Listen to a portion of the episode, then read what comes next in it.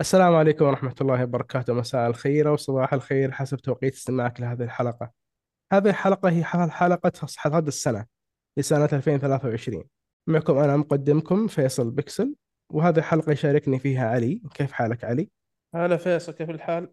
والله بخير الحمد لله. بشرني عنك طيب؟ الحمد لله. هل أنت فعلا طيب بعد آه، ما شفت gameplay حق Suicide Squad؟ آه غير مهتم. وأيضا معي المدير الكبير يزيد. كيف حالك يزيد؟ اللهم لك الحمد. هذه المرة بشرني الثانية اللي تنسرق مني دفة التقديم في بودكاست الجيمنج. بس خلك صريح تراك مبسوط. حد ما كان يسرقها محسن. أنا إن شاء الله بكون مبسوط إذا مشيت الحلقة على خير بإذن الله.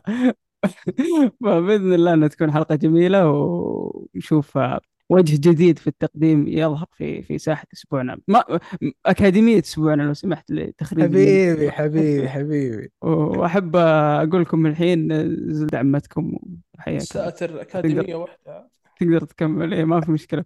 وصح في نقطة حلقة السنة يعني في قوائمنا بتشوفونها بتشوفون اختلافات بتشوفون أسوأ الألعاب بتشوفون ألعاب متحمسين لها. يعني مم. مراجعة كاملة للسنة يعني ريفيو كامل. ومع ضيف إن شاء الله يعجبكم الحين بيقول لكم فيصل من الضيف. طبعا هذه الحلقة ما راح تكون كاملة وما راح تكون ختامية رائعة لهذه السنة بدون ضيف رائع وضيف لي فترة أحاول أسحبه عشان أسولف معه بس ضيق الوقت ما يخدمنا كلنا بصراحة. معنا الضيف عبد الله رانكين كيف حالك عبد الله؟ يا مرحبا والله فيصل. سعيد والله بتواجدي معكم ومع البودكاست أسبوعنا ومستمع من زمان لكم وإن شاء الله تكون حلقة ممتعة للجميع. فيك بعرف شعورك؟ وأنت كنت تتابع آه، والحين مشارك. يعني تسمع بودكاستات بشكل عام والحين أنت تقدم بودكاست. يختلف على اليوتيوب لأنه طويل كذا و... و... وياخذ وقت فشعورك وأنت الحين تسجل. والله بالنسبة لي البودكاست يعني تجربة سواء كاستماع أو إني أسجل فيه من الأشياء اللي أحبها بصراحة. وصح إن تجاربي حتى مع البودكاست يمكن قليلة. عندي كذا مقطع في القناة بس دائما يكون في مونتاج وفي تحضيرات مسبقة بكثير فكأنه مقطع يعني آه، آه، مسجل ومرتب له أكثر من كونه بودكاست. بس آه، البودكاست بحد ذاته يعني ما شاء الله الحين منتشر بشكل كبير الناس تحب تسمع سواء حتى في الألعاب ولا غيرها. فتجربه حلوة بصراحه وسعيد إني موجود معكم هنا والله شرف لنا يا عبد الله يا حبيبي. حياك الله. ولازم نشيد يعني قناتك رائعة قبل لا نبدأ يعني عشان يمكن تهاوش في النص. خلينا نمدح القناة بهدي قناتك رهيبة خرافية مرة. طريقة السرد طريقة المونتاج المواضيع اللي تختارها لا يعني أنت غير الغالبية. صح إنك تتكلم عن شيء كثير يتكلمون عنه بس أنت غير الغالبية تأخذ الموضوع من نظرة مميزة. فهنيك يعني. الله يسلمك. الله يسلمك. وسعيد صراحة إن يعني قناة قاعدة يعني يعني تستقطب جمهور كبير آه، خصوصا أن أول شيء تكلمت عن Resident Evil وبديت أنوع شوي. فبديت يعني أكسب آه، جمهور آه، من كل الأنواع تقريبا. أبد تستاهل ذا الشيء يا عبد الله. طبعا لا أحد ينسى تقييم البودكاست على مختلف المنصات التواصل الاجتماعي. آه عشان نخش على طول مع عبد الله. عبد الله أنا جهزت كم سؤال الصراحة ودي آخذ وأعطي معك للأمانة أهم شيء ما تحسس من الأسئلة ها؟ لا لا عادي اسال براحتك ما عندي مشكلة. عبد الله أنت يعني ما شاء الله عندك أكثر من 26 ألف مشترك في سنتين وهذا نجاح يعني بحد ذاته هذا نجاح مرة مرة كبير. طبعا أنت عندك تقريبا 41 فيديو في القناة أغلبها عن Resident Evil الغريب أن شعبية Resident Evil كبيرة في المنطقة وفي YouTubers كبار وكثار يتكلمون عن السلسلة. لكن مو بكل بدقة المواضيع المختارة في فيديوهاتك. يعني أنت لما تكلمت عن الموسيقى وإشاعات وترتيب وتعرف حتى تتكلم مرات عن ال... في تفاصيل تفاصيل اللعبة وترتبها بعدين. ترتبها وكذا. السؤال هنا ليش اخترت هذه المواضيع وأنت يمديك تخليها أبسط بكثير؟ فأنا جد ودي أعرف ذا الشيء صراحة. والله قبل كل شيء إحنا لازم نعرف آه، شغلة مهمة جدا.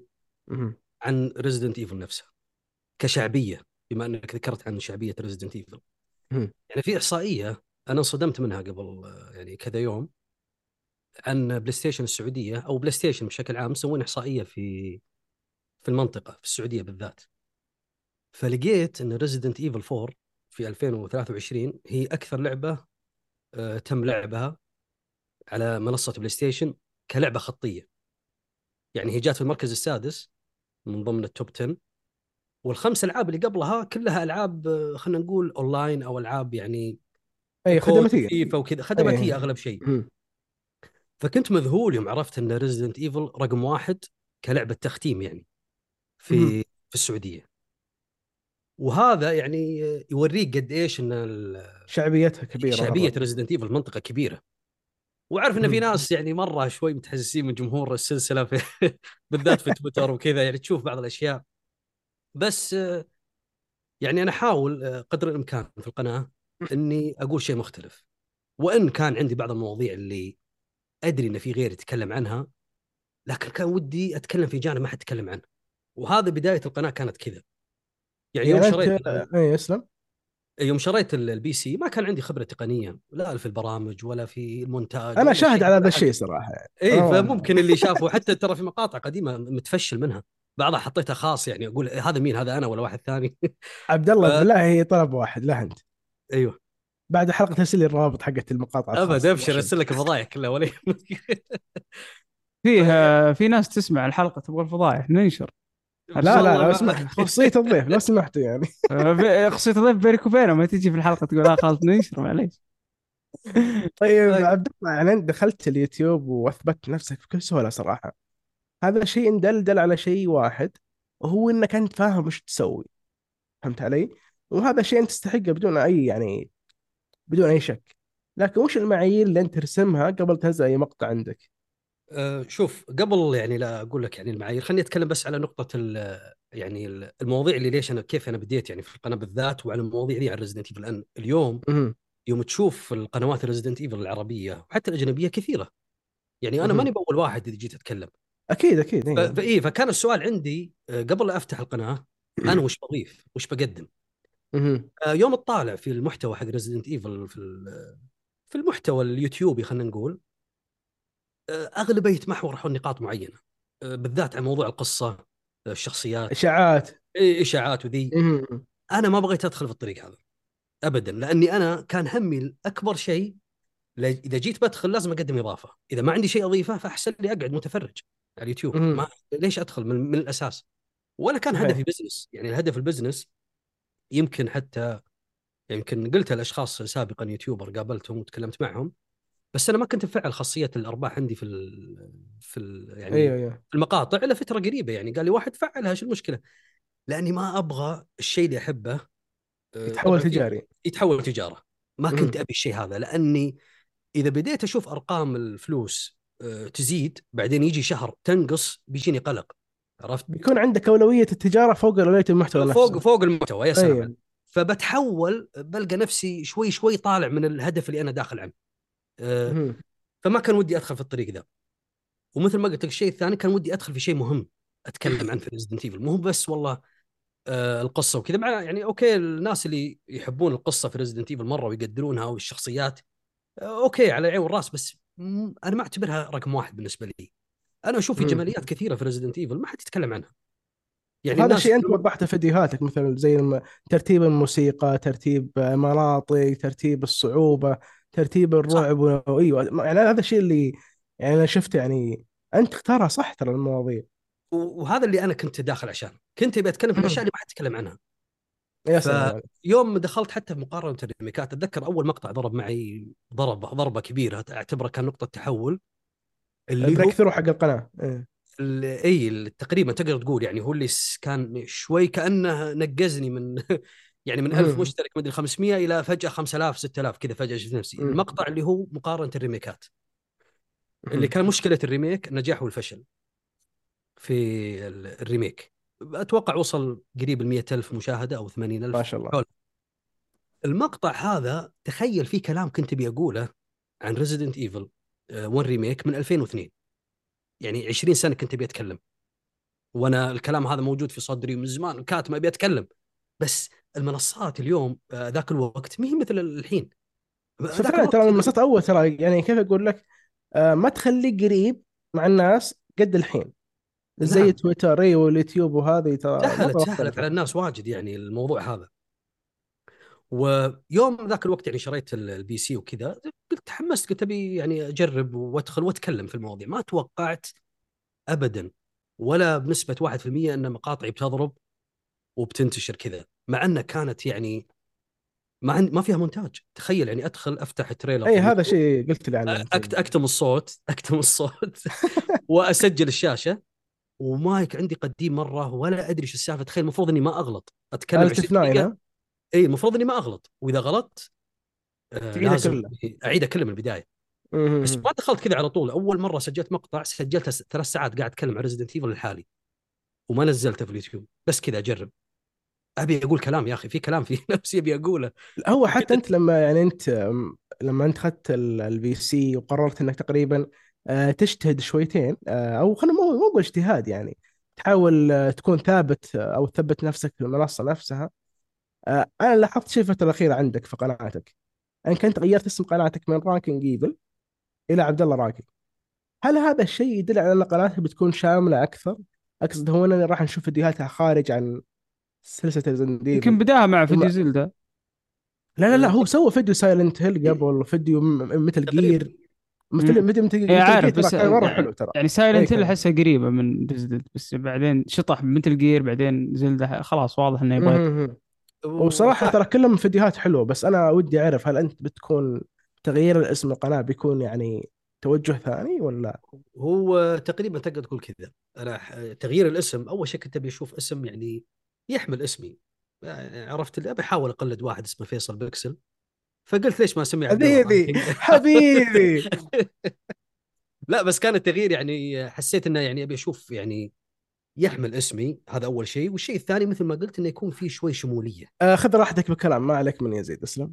اي فمثل ما قال يزيد يعني Silent Hill يوم نزلت المقطع كان قريب من Resident Evil ما, ما حسيت إنه فيه يعني تعليقات غريبة جاتني لكن الأغرب يوم سويت آه، مقطع Zelda جاتني تعليقات واحد كاتب لي الله يهديك للحق وتتكلم عن Resident يعني كانوا الناس يعني مرة يقولون إن شاء الله تهتدي وترجع تتكلم عن Resident Evil فالموضوع بالنسبة لي حسيت إنه يعني آه، آه، فعلا أنا اسمي Ranking Evil Resident Evil خلاص ارتبط بالسلسلة.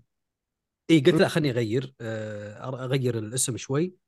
أسميه عبد الله Ranking وبصراحة كانت الفكرة من البداية إن القناة لو تلاحظ مرتبطة أكثر شيء بال ranking اللي هو تصنيف إيه اللي هو tier list ترتيب top 10 tier. list هذا كان آه، الشيء أحبه أنا. okay أنا أحب أتكلم وأفصل بس آه، كان همي إني أحب أرتب الأشياء. عرفت كنت أشوف قناة آه، قنوات تحب الترتيب مثل قناة أظن Mojo وكذا. فكان إيه، إيه. آه، معروف. الترتيب. إي فكنت أحب الموضوع هذا بس ما كنت أبي أتكلم وبس. كنت أبي أتكلم وافصل في الشيء بالذات على Resident Evil اللي اللي عشت معها 26 سنة. يعني من عام 98 وأنا ألعب Resident Evil تقريبا من ثاني جزء نزل وأنا أشتري كل لعبة تنزل آه، على طول من أول يوم. حتى لو كانت 5 و6 وهذه؟ لا شوف 6 هي الوحيدة الصراحة اللي ما شريتها. اي كانت عند أخوي وجربتها ما قدرت أتحملها بصراحة وما كملتها. وتركتها فترة طويلة. والله.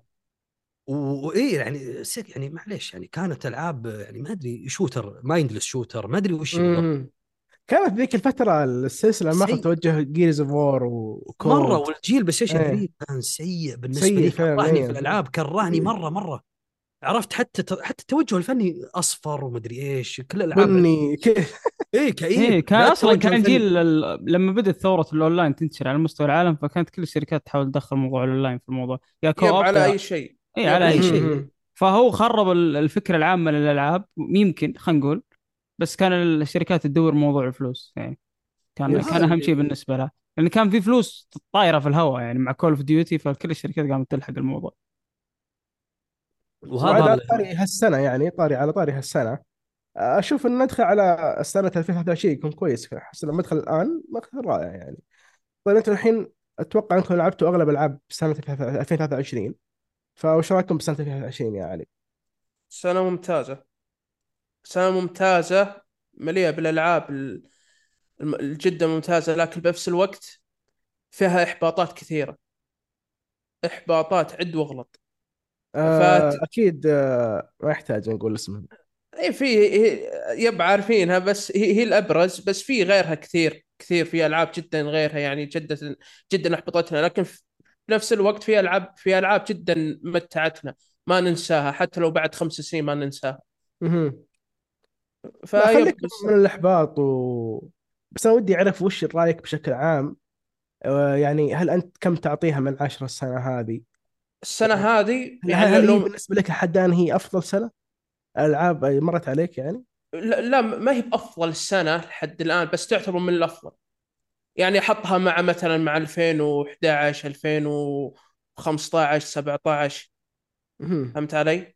بس إنها تكون الأفضل الأفضل لا الصراحه ما هي برقم واحد. صعب أصلا تختار أفضل سنة. لو تقول بس السنة على على كمية الإنتاج يمكن السنة خدمها موضوع الكوفيد. إن كل تأجيلات الكوفيد تقريبا مو بكلها بس أن- أغلبها نزلت السنة هذه. يب أغلبها انكبت مشاريع السنة. ذي يب سنه آه 20 اي أغلبها حتى العاب الإندي اللي نزلت زي كوكون وغيرها ترى كلها مشاريع يب. من 2020 ووقفت وتعثرت إيه. السنة هذه؟ صحيح. فأغلبها كانت من السنة هذه فيمكن خدمها. وانكبت ألعاب كثيرة. ولو إحنا يمكن ناظر على الجانب الإيجابي لو بنروح للجانب السلبي ترى الألعاب اللي انكبت كثير السنة هذه منها كثير ألعاب فيها مشاكل. والعاب yep. yep. Star Wars على سبيل المثال. والعاب حتى سيئة. يا تقنيا يا طيب سيئه يزيد، أصلا كمضمون إيش رأيك بالسنة هذه؟ بالنسبة أنا نفس لك؟ كلام علي زي ما قلت قاعد تداخل مع علي وأناقشه في الموضوع ما هي بأفضل سنة نتفق معه صراحة. ومن ثلاث سنوات حتى ما تدخل من أفضل ثلاث سنوات يمكن من أفضل خمس سنوات. لا- لحظة عشان أفهم عليك معليش. 2023 ما هي أفضل من آخر ثلاث سنوات. ما هي من أفضل ثلاث سنوات أنا بالنسبة لي أصلا آه بشكل آه، عام. okay okay أنا فهمت ولا هي إي. ولا هي من أفضل خمس سنوات.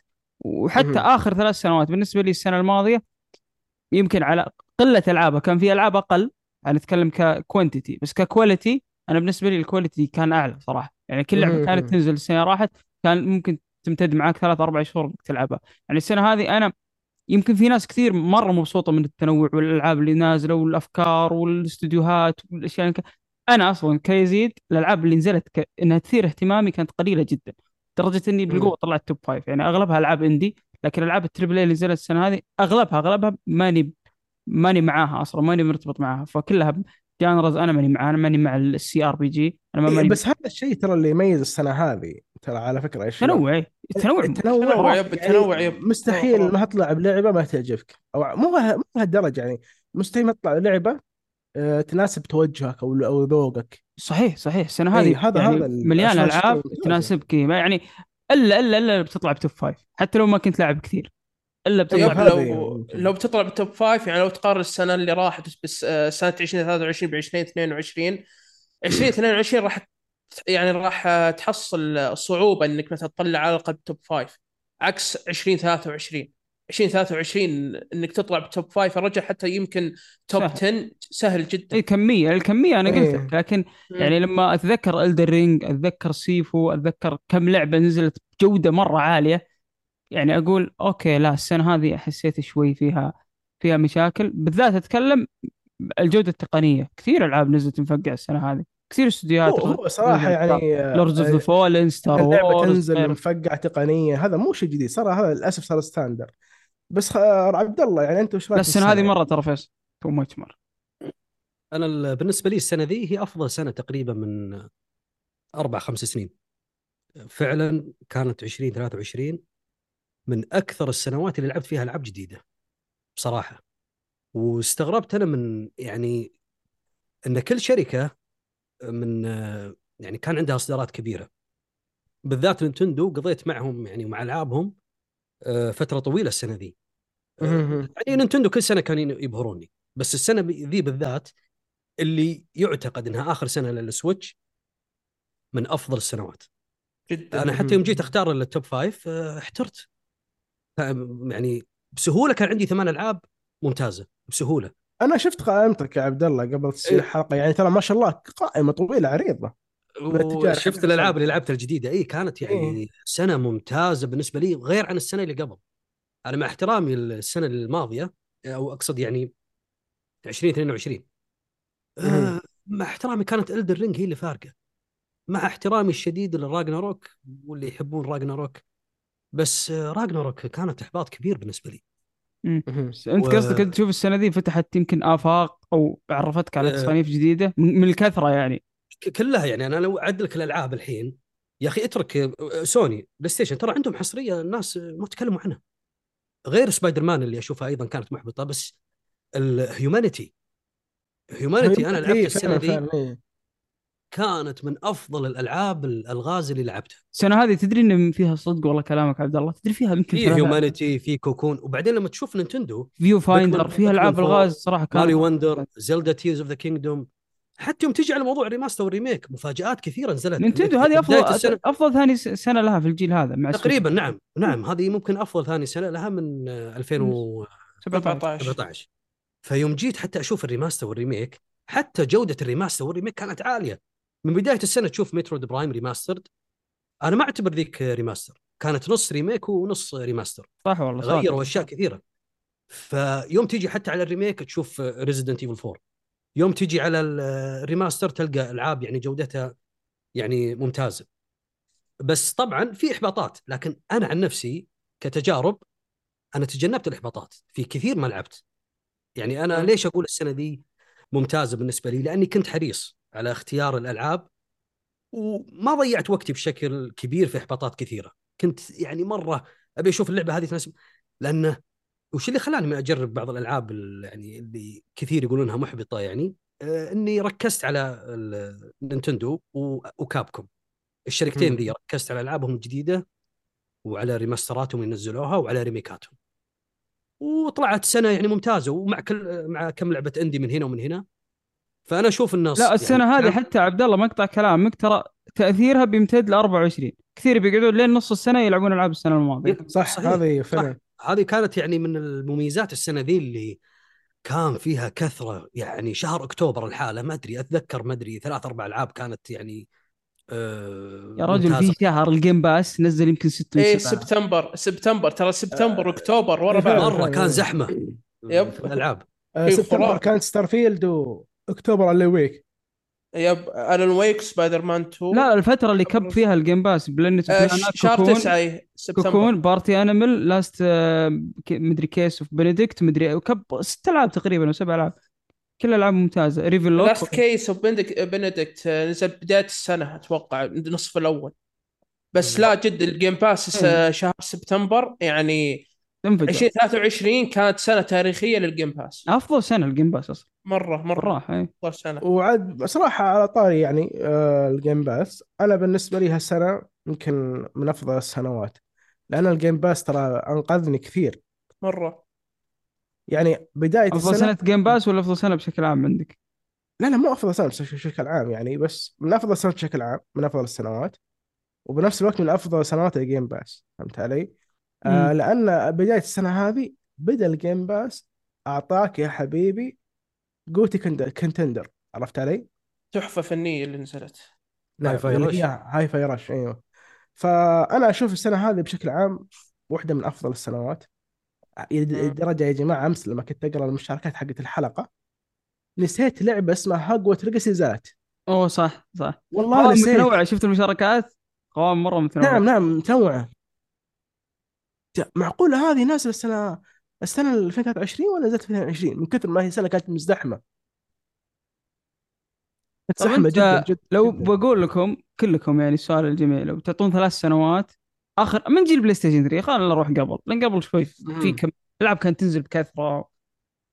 لسه ال gaming ما ما وصل مرحله الذروة. بس من PlayStation 3 إلى الحين عطني كذا ثلاث سنوات تشوفها هي ال top هل نشوف هذه تدخل سنة 2020 طيب خليني أبدأ. آه 2023 شوف ترى بعطيك إياها على سريع يعني. لا ترتبها لا ترتبها بس اي ثلاث هي آه، ترى حكون عشوائي يعني شويتين. إيه. آه 23 2023 2017 بالنسبة لي رقم واحد و2015 هذا اللي جنب بالي على بالي على 14 السريع. 15 23 إيه. شو شو باقي الشباب عبد الله علي. آه عندك 2010 2017 2011 امم آه عبد الله عابد شوف آم، آه، 15 و17 و و23 وعلى طول يجي بعدهم 19 بعد. ترى 19 كانت آه، 17 زين. عشان عشان 7 ها؟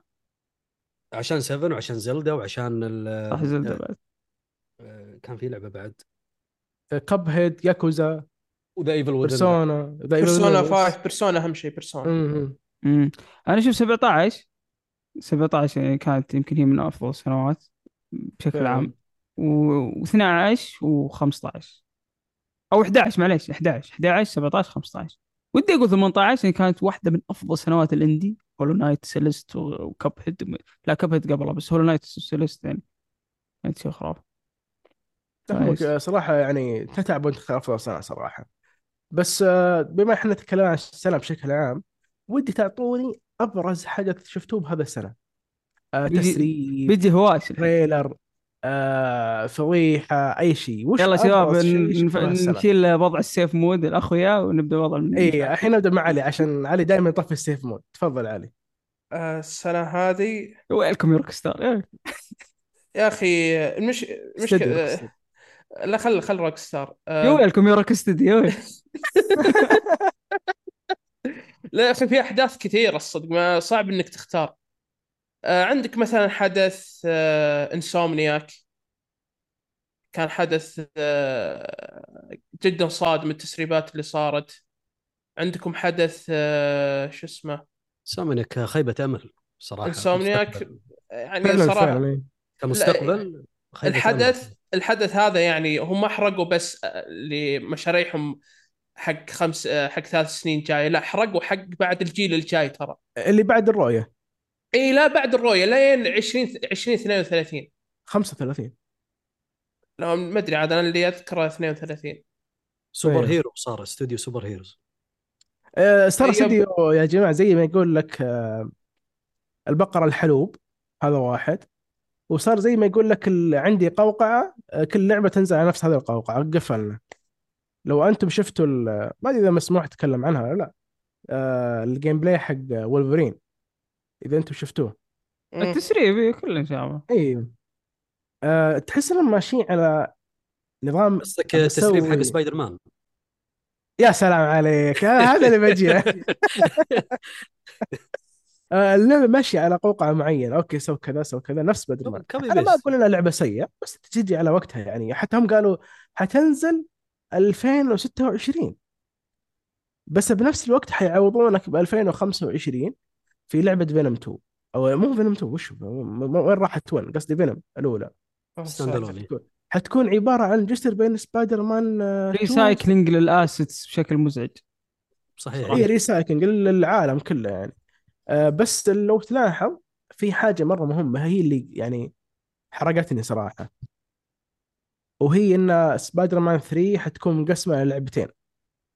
يعني حيقول لك part 1 part 2 نفس نظام Final Fantasy 7 Remake فهمت علي؟ هذا اللي حارقني حارقني مقهرني صراحة. وبالنسبة لي هذا يمكن آه، أكبر آه، آه، خلينا نقول مثلا أبرز حدث هالسنة. لأن لأن طول العمر السلامة هذا الحدث جاء كذا فجأة. أنا لما شفته قلت أكيد ده fan made ولا آه واحد من ال fans يبغى ي troll ولا شيء. إلا طلع gameplay حقيقي طلعت آه مشاريع ملغية طلعت أشياء سرية طلعت مبيعات طلعت سياسات طلعت توجهات. أشياء يعني دمرت يا أخي. الشركة كلها كلها تدمرت. فبالنسبة لي هذه تقريبا آه أبرز حدث هالسنة. فأنا ودي أعرف آه يزيد وش أبرز حدث عندك هالسنة صراحة؟ بما أن والله أغلبنا يتفق على منكم سوني جبتوا التسريبات بس هذا كان تهكير أكثر ما هو تسريب. تسريبات المحكمة ونهاية قضية المحكمة حقت آه، مايكرو كانت السنة هذه. قضية امتدت المسلسل فت- خلص أخيرا. الحمد إيه، ف- لله أيوه. فترة طويلة. كانت نهاية المسلسل الموسم هذه وانتهى نهاية يمكن غير سعيدة بالنسبة لمايكروسوفت. طلع وصلت مرحلة تكلمنا عنها هنا في البودكاست. وصلت تسريبات لدرجة إن حتى في إيميلات قالوا بنشتري النينتندو فيعني تسربت تسريبات إيميلات خاصة وأشبه بأمنيات فكان غير الألعاب اللي تسربت بعد ألعاب قوية ألعاب بثزدا إيه. مم. من Fallout الألعاب 3 remaster فهذا كانت التسريب. يمكن كان سيء. أكثر ما هو تهكير فكان تسريب سيء من ملفات المحكمة وكان غريب جدا صراحة ونكمل مع مايكروسوفت مع إني عجب عجبتني سنتهم هذه لكن القرارات الإدارية وتغييرات المناصب الاداريه في, في, في تعيين شو اسمها سارة أو شيء والله ناس اسمها. سارة بوند. سارة بوند ك كمسؤول عن قسم ال Xbox كامل أو ك CEO. وإخراج فيل سبنسر من الصورة. أنا مو مرة عاجبني فيل سبنسر مو عاجبني أصلا يعني توجهه. بس كنت أتمنى شخص غير هذا لأن هذه هذه الداون جريد صراحة. من مقابلاته من الأشياء من فكرها فكر غربي بحت بعيد عن الألعاب صراحة. ولما تنسال حتى في مقابلات الالعاب ما هي فاهمة صراحة بالسوق ولا الماركت بشكل كويس. تستخدم جمل سياسية ترى. هي. يا أنا- أبوي في أنا- في إيميل لها كاتبة لما برونوز از هير اند شي يب يا سلام عليك. يعني- أنا أنا أنا شوف أنا أتوقع السيناريو اللي صار مع شركة ديزني راح راح يتكرر مع مايكروسوفت زيادة. أنا معليش يعني مو مقتنع ان مثلا تجيني حرمة إنها تمسك آه، راس ر- ر- إنها تمسك رأس القسم فهمتوا علي؟ لأن يا أخي لو كانت شوف- كفو ما في مش... ما عندنا مشكلة هي بس هي نفسها ما هي بكفو ما هي بكفو إيه لأن شفنا سبنسر هذا ما كان كفو مرة بعد حتى يعني. شوف yep في السبنسر مو ما كان مرة كفو بس هالنموذج شفناه في ديزني وجابوا العيد الحين بنشوفه يمكن مع مايكروسوفت. فالله يستر. لأن الحين نص الطرف الثالث عند مايكروسوفت. ف... أه، أنا عندي سؤال بهذا الشيء يا جماعة بخصوص التسريبات الأخيرة. اللي يقول لك إنهم بينزلون Hi-Fi Rush على ال PlayStation وعلى ال Switch وحينزلون Sea of Thieves على آه، هذا ترى تبع ستيشن 2024 وال Switch. آه بس ما يشملها يعني تمشي تمشي تمشي. تمشي هي صح بس آه، هذه كنت أقولها هنا في واحدة من الحلقات أذكر إني قلتها قلت إن مايكروسوفت في النهاية راح تصير شركة طرف ثالث. يعني مثل سيجا في النهاية بتصير. في نهاية الأمر مايكروسوفت yep. مصيرها مصير سيجا. أنا هذا أشوف هذا شيء- توجه طبيعي. أنا أنا معك أنا- عبد الله ترى هذا المفروض مو طبيعي هذا المفروض. أنا عن نفسي متخوف صراحة. أنا بالعكس ودي يعني الكل يلعب مثلا حق اللي مثلا مع بلاي ستيشن بس ودي إنه يلعب Hi-Fi Rush ودي إنه يلعب مثلا آه، شو اسمه ألعاب بثيسدا الجاية. لكن هو الم- المشكلة المنافسة. أنا ما أبي يصير زي وضع نينتندو في صح، السوق هذه صح. المحمول. هنا صح. المشكلة. ع- عرفت؟ يعني أنت لو تقول أوه الكل بيلعب بس بعدين إذا سوني بالحالها بالسوق أنت وش بتسوي؟ وكلامك صح ترى بيضرنا بس. إحنا نتكلم إيه عن. المعطيات اللي أمامنا إن هذا اللي بيصير لأن أصلا هم قاعدين ينزلون Ori على منصات مختلفة ونزلت عن نينتندو ونزل لعبة اسمها دس از دستك Psychonauts كان يق-. Psychonauts كانوا يقدرون يحصروها ما حصروها Minecraft Dungeons كانوا يقدرون يحصرونها ما حصروها فهم آه، هو ال- Psychonauts Psychonauts ترى كانوا بين يحصرونها مايكروسوفت لكن آه، صراحة على الجيل استوديو- الجديد اي بس؟ استوديو آه. استوديو Double Fine يقولون إحنا أصلا اشتغلنا على نسخة بلاي ستيشن 4 بس قالوا مايكروسوفت okay يعني لو بلاي ستيشن في نفس الموقف. هل بتنزلها على Xbox؟ لا لا ما- والله ما بس يزيد في شيء ترى يعني مايكروسوفت يعني هم أنفسهم مجبرين إنهم يروحون على هذا التوجه لانك انت قاعد تستثمر فلوس وتستحوذ على الشركات بالملي... بالمليارات وفي النهاية ال player base أو قاعدة اللاعبين قليلة هم همهم ال Game Pass ترى حتى شيء ال Game Pass. يعني كم مشتركين؟ هل قاعد يعوض خسائر Starfield؟ ما مستحيل تدري. لا. ما يعوض مستحيل. مستحيل ما يعوض ما إيه، أتوقع فأنا راح قاعد يعوض صفقه إنه- بثزدا لحالها ما معوضها هذا يا قاعد عبد أشوف الله، انه طبيعي شنو؟ فهم قاعدين الآن يعني يبون يعني قاعد يستحوذون على الشركات والقاعدة حقتهم آه، ضعيفة اللي كعدد لاعبين ما حد يا رجل شوف مبيعات جهازهم في اليابان ألف مم. وحدة وين قاعدين وش المبيعات دي وكان تدري إنهم يبيعون الإس بندل الظاهر مع ما أدري اي ما أدري. يلا خذ يفشل مستوى- مطعم الظاهر ال- تاخذ وجبة تاخذ والله بس. موضوع يا يا جماعة يا جماعة انت افهم أفهموا حاجة. أنت الحين لما أنت بتحط آه، Game Pass أنت عامله زي ما تعامل نتفلكس تمام. ما انت تقول والله نتفلكس يشتغل على أجهزة الآيفون بس ما يشتغل على أجهزة سامسونج. أنت أنت خسران ترى. أنت الخسران امم آه، فالفكرة بشكل عام إنك أنت على قد ما تدفع أنت حرفيا قاعد تحفر قبرك بيدك إذا أنت ما فكيت حصريتها. لكن فيصل هذا هذا المفترض. في آه، في مسرب مرة قريب حتى إنه كان يطلع في بعض مايكروسوفت لما تسوي showcase يكون اليوم الثاني في بث ثاني يجمعون فيه المطورين يتكلمون المقابلات. مم. في واحد ما يحضرني اسمه للأسف الحين لكن تكلم يقول آه، إن مايكروسوفت أصلا ما تخطط إنها توفر آه، حصرياتها على منصة البلاي ستيشن نينتندو. متفهم لأن أتوقع في شراكة بينه وبين نينتندو. لا شوف نينتندو بسوق الحال Xbox Xbox سوق الحال. إي علا شوف علاقة إيه، نينتندو مع مايكروسوفت علاقة ترى مرة كويسة. مرة مهم. علاقتهم مرة كويسة. بس أنا ما أقدر يعني عن نفسي علي ما أقدر يعني أتكلم آه، يعني أعطي رأي وزي كذا يعني رايي دائم إلا لما أشوف شيء رسمي. لأن صراحة الإشاعات هو تعب صح. أنا أنا أنا افهمك وأنا عارف ذا الشيء ان الكلام بشيء إشاعات يعني ما هو ثابت أنا معك بس إحنا نتكلم عن المعطيات والواقع اللي قدامك فهمت علي؟ المعطيات غالبا آه، صايرة. تسريبات ال Xbox. صارت تصير صح الفترة الأخيرة. اسمع عبد الله أقول ال- المعطيات تقول إن ال Xbox فشل في الجيل إلى الآن يعني هو فشل في منافسة تقصد الجيل يعني فهم طرف حاليا. يب يب يب هو ترى هذه سنه خلاص. 2023 انتهت منافسة أنا بالنسبة لي نجحت افضل سوني ونجحت نينتندو وهم فشلوا. ترى شوف 2023 ترى هذه أفضل سنة للمايكروسوفت من أيام الجيل 360 لحظة لا إحنا الحين أنت. نتكلم عن Game Pass اللي إيه. يجيب لك ألعاب من كل من كل طرف. أنا ما أتكلم عن طرف أول. بس Game Pass رب... هو يتكلم عن عبد الله ربحيه ما هو قاعد يكسب فيعتبر فشل. لا لا إحنا إحنا نتكلم من ناحية ألعاب. أنا لو أنت تقارن الألعاب اللي قدم لك إياها ال Game Pass سنه 2000 سنة 2023 خرافه خرافية. بس خرافة. أنا أتكلم ألعاب طرف أول. عندك Starfield آه ما أتذكر ألعاب طرف طرف أول ثاني غير ستار فيلد ريد فول Hi Hi, Fi. Rush. هذه يمكن أبرز ثلاث؟ ألعاب نزلها حصريه في Forza آه Forza Forza Forza Forza Forza أتوقع ما عجبتهم. ما عجبت الناس أتوقع. بس كطرف أول ما هي ما هي ذيك السنة بالنسبة لهم. انت إيه. تدري وش اللي آه، يعني مضحك في الموضوع؟ إن حقين ال- ال Xbox. يعني يقولون أحمدوا ربكم إن ال- يعني Call of Duty 10 سنوات صفقة. معليش يعني Call of Duty بدون بلاي ستيشن يعني ولا شيء. كيف. بتبيع Call of Duty يا رجال في إحصائية شفتها ال Capcom 70% من ألعابهم تنباع على البلاي ستيشن yep. شيء شيء عدد كبير. أنت تتكلم على player base عالي جدا موجود في البلاي ستيشن ما تقدر مايكروسوفت تجيبه بين يوم وليلة. هي استحوذت على شركات وسوت وفعلت بس معليش أنت يوم ترجع المشتركين ال Game Pass ما هم قاعدين يعني يجيبون النتيجة المرجوة بشكل سريع. فموضوع إن Hi-Fi Rush تروح آه، وتصير طرف ثالث فأنا أتفق مع يزيد في الكلام هذا إنها يعني عاجلا ام اجلا. لازم إنهم يتحولون للموضوع. هذا ولا يعني وموضوع إن Call of Duty 10 سنوات أنا أتوقع تستمر أكثر من 10 سنوات لأن من غير PlayStation هي ولا شيء. اللعبه بتموت. بتموت خلاص. المشكلة إنك أنت يعني يعني شوف فيفا تذكرون ال icons اللاعبين كانوا حاصرينهم على ال Xbox النهايه فكوها yep. غصبا عنهم. لازم. لاعبين ما لاعبين موجودين في منصة معينة والشركة الأم تبغى اللاعبين هذولي. فالشركه الأم مرادها بتزعل يعني. ولو يعني حصلت على عشان- Xbox Activision آه. بكرة بتقول لك أبا خلاص ما راح أكمل معك لانك انت ضريت ال- ال- اللعبة حقتي أو ال IP حقي. علشان نختصر الموضوع لما أنت يا حبيبي تدفع 70 مليار ما تصير ذكي تحصل لي إياها. هذه بس من الآخر يعني. إيه. لازم بس- ترجع 70 مليار لازم ترجعها من لازم إيه. الإيرادات لازم.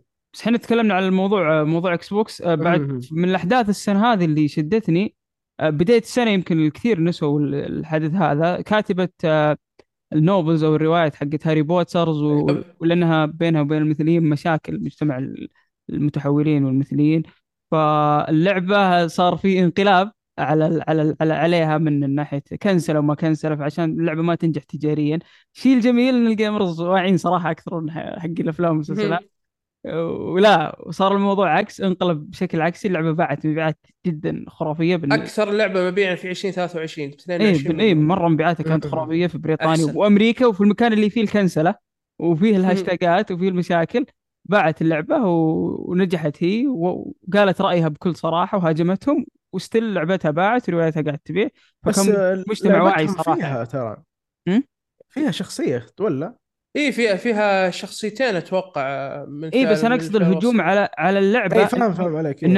ان ممنوع تشتريها لأنها اللي كاتبة هاجمت فهم طنشوا وراحوا شروا اللعبة فهذا اللي عجبني والجميل الجميل رد آه، ح- آه، لاعبين Steam. دام يشترونها مرة يشترونها مرتين. إيه كان كان شيء خرافي. وبرضه من أحداث السنة آه، روك ستار والشيء الخرافي اللي سووه. يعني تفجروا التويتر كالعادة وفجروا اليوتيوب. قاعدين يحطون أرقام قياسية. يمكن نتكلم عنها بس لازم نذكر الصراحة. ولا طيب. ننسى ريميدي ويمكن هذه من الأحداث. يعني. هذا أبرز في شيء. حدث باقي بعد. فيه ال- روح عبد الله. ال- الغاء ال E3 للأبد. أوه. هذا صح. هذا اللي هذا يقول كل لك سنة. الضرب الميت حرام. هذا هو إيه حرفياً. ال... طبعا هو كان متوقع الصراحة. أنا أول ما شفت الخبر عادي يعني وش ندري يعني.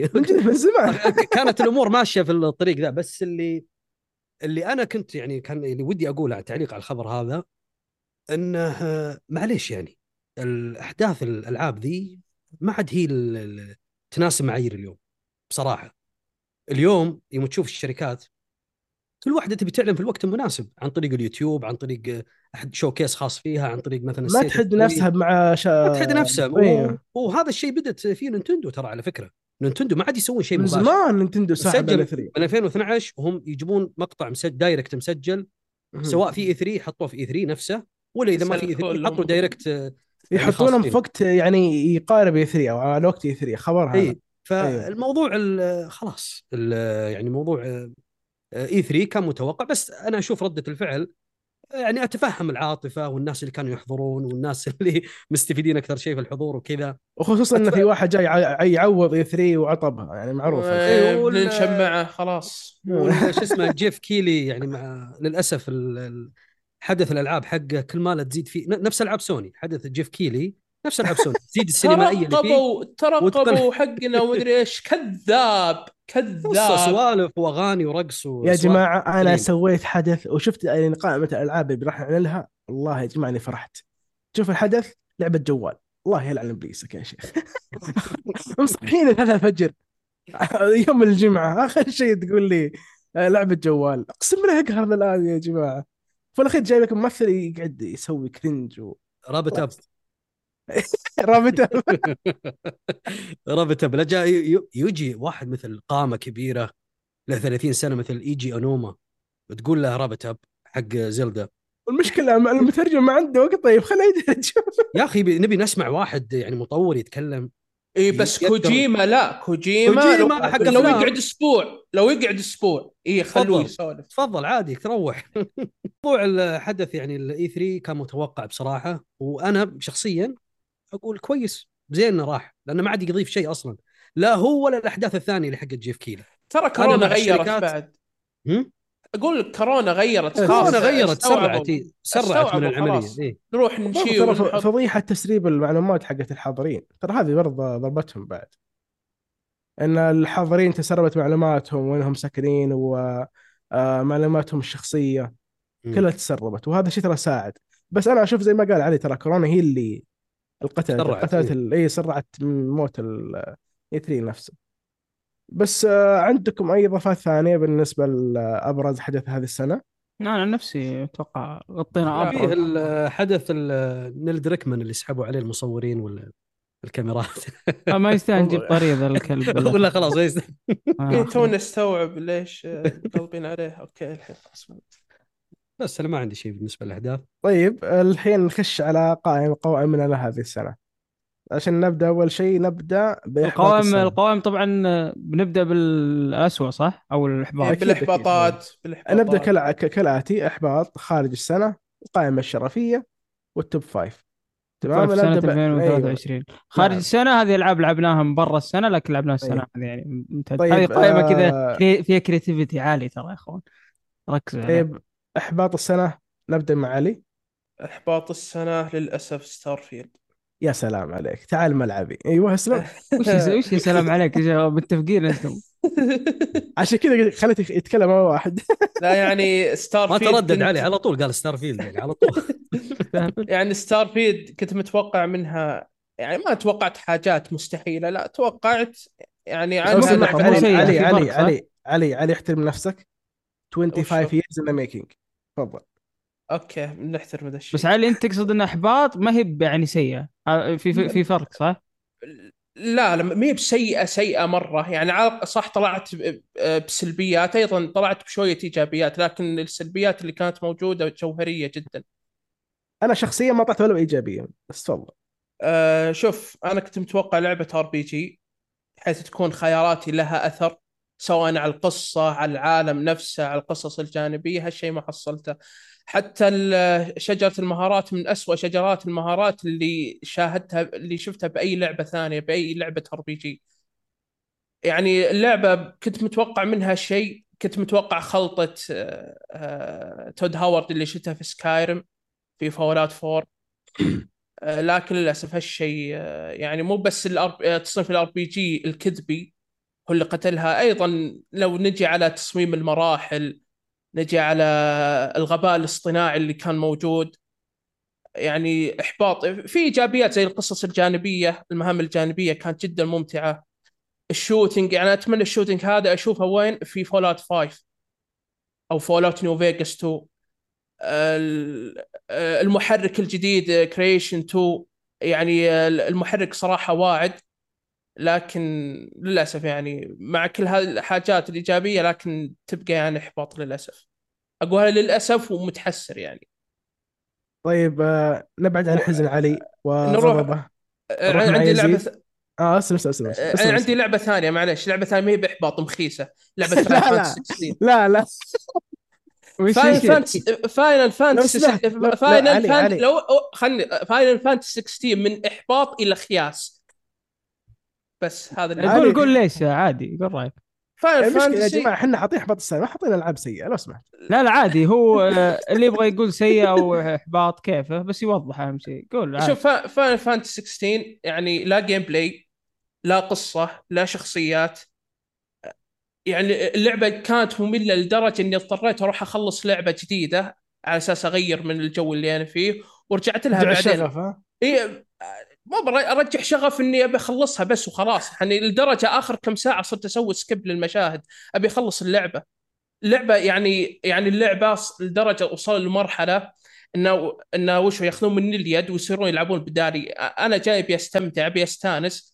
لكن للأسف فاينل فانتسي 16 يعني أنا لعب 15 واستمتعت في 15 ولعبت 7 ال remake واستمتعت برضو لكن 16 كانت حتى يعني أخوياي اللي يحبون فاينل فانتسي أنا كنت متوقع ان بيمدحونها.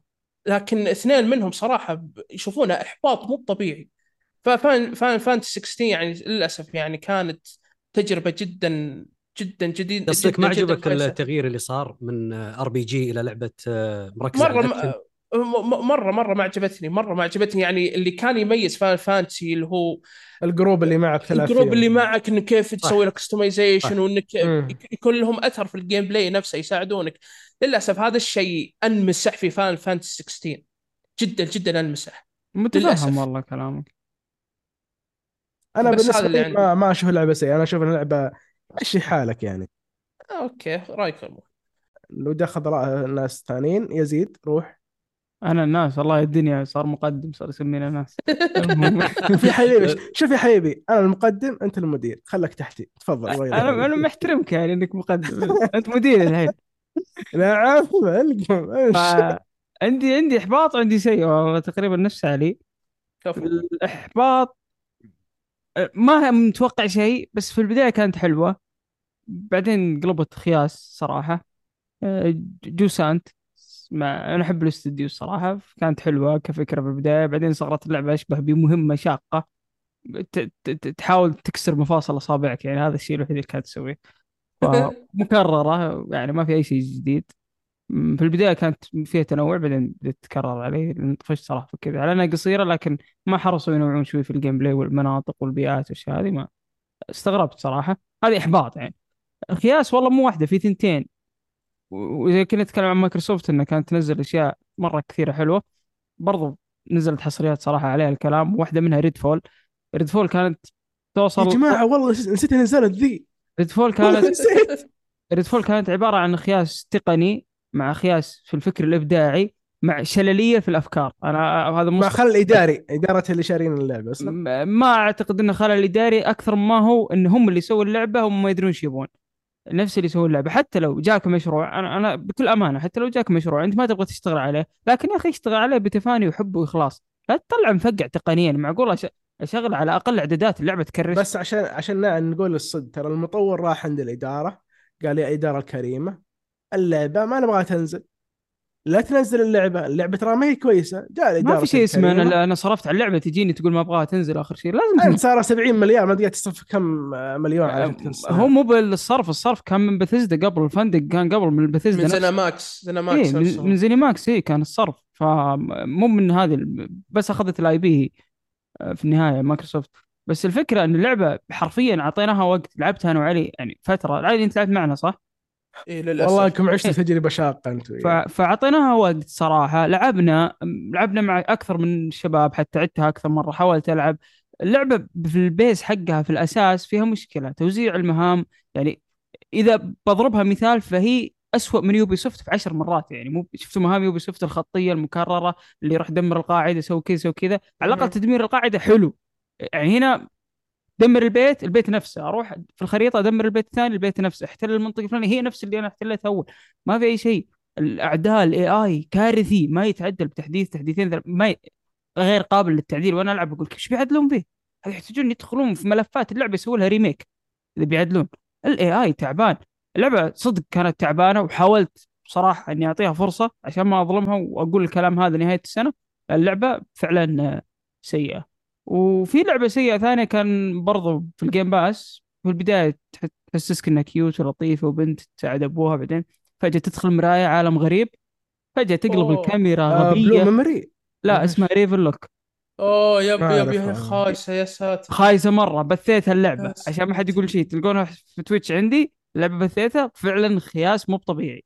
فهذه يا واحدة من الألعاب اللي لعبتها السنة هذه. غير باقي الألعاب صراحة كانت حلوة.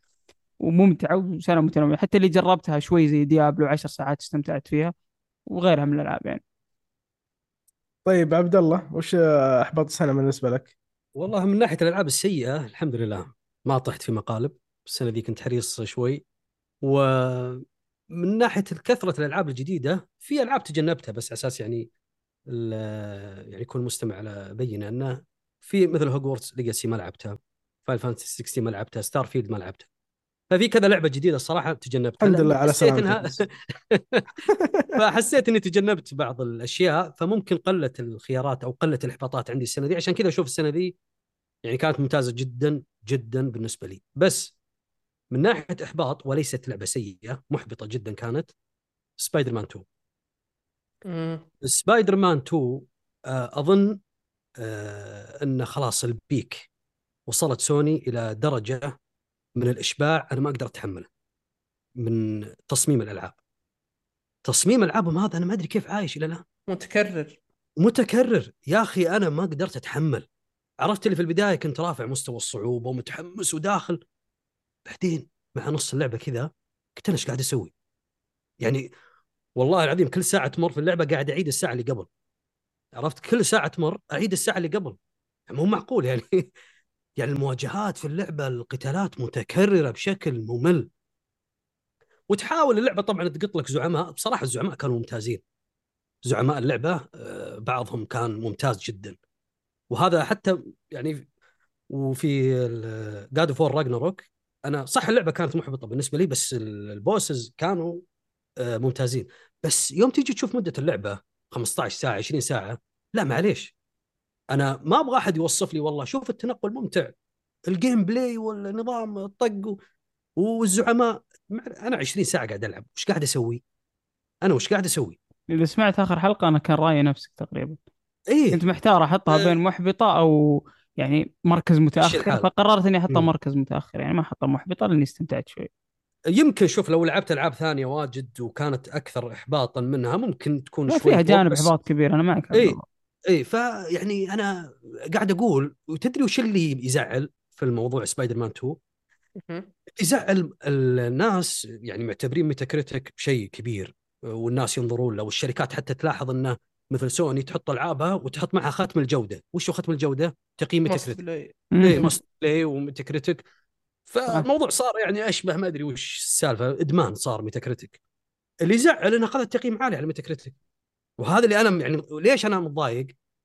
لأنه النجاح التجاري أمر حتمي.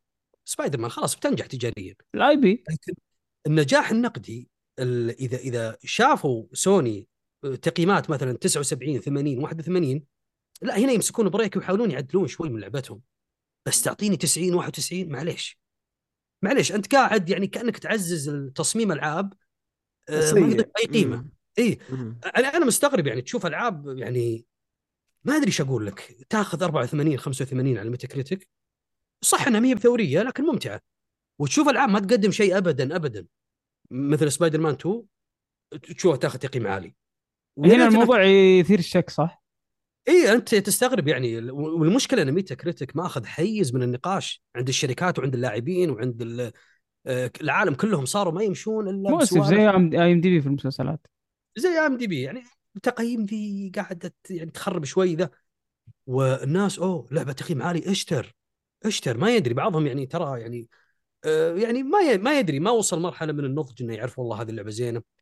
أغلب ترى اللاعبين اليوم ال- يعني مو بالناس يعني مرة تجاربهم واجد. وهنا المشكلة إن الناس ما يجربون آه، تجارب كثيرة عشان يعرفون. يعني أنا أقول لك لولا إني ما كنت ألعب زلدا وخلصت السلسلة كاملة وتعمقت في السويتش ولعبت 30 حصرية وجيت آه، جيت على سبايدر مان بدون هذا كله ممكن أقول لك سبايدر مان كانت لعبة جيدة. بس يوم أشوف الإبداع اللي تقدم تقدمه الشركات سواء في عالم مفتوح ولا غيره آه، أقول لا معليش سبايدر مان المفروض لعبة ما تنزل في ال- بالتصميم الممل هذا. يعني إلى متى وأنا قاعد آه، يعني ألعب؟ يا رجل مواجهات اللعب في MJ مهزلة كان.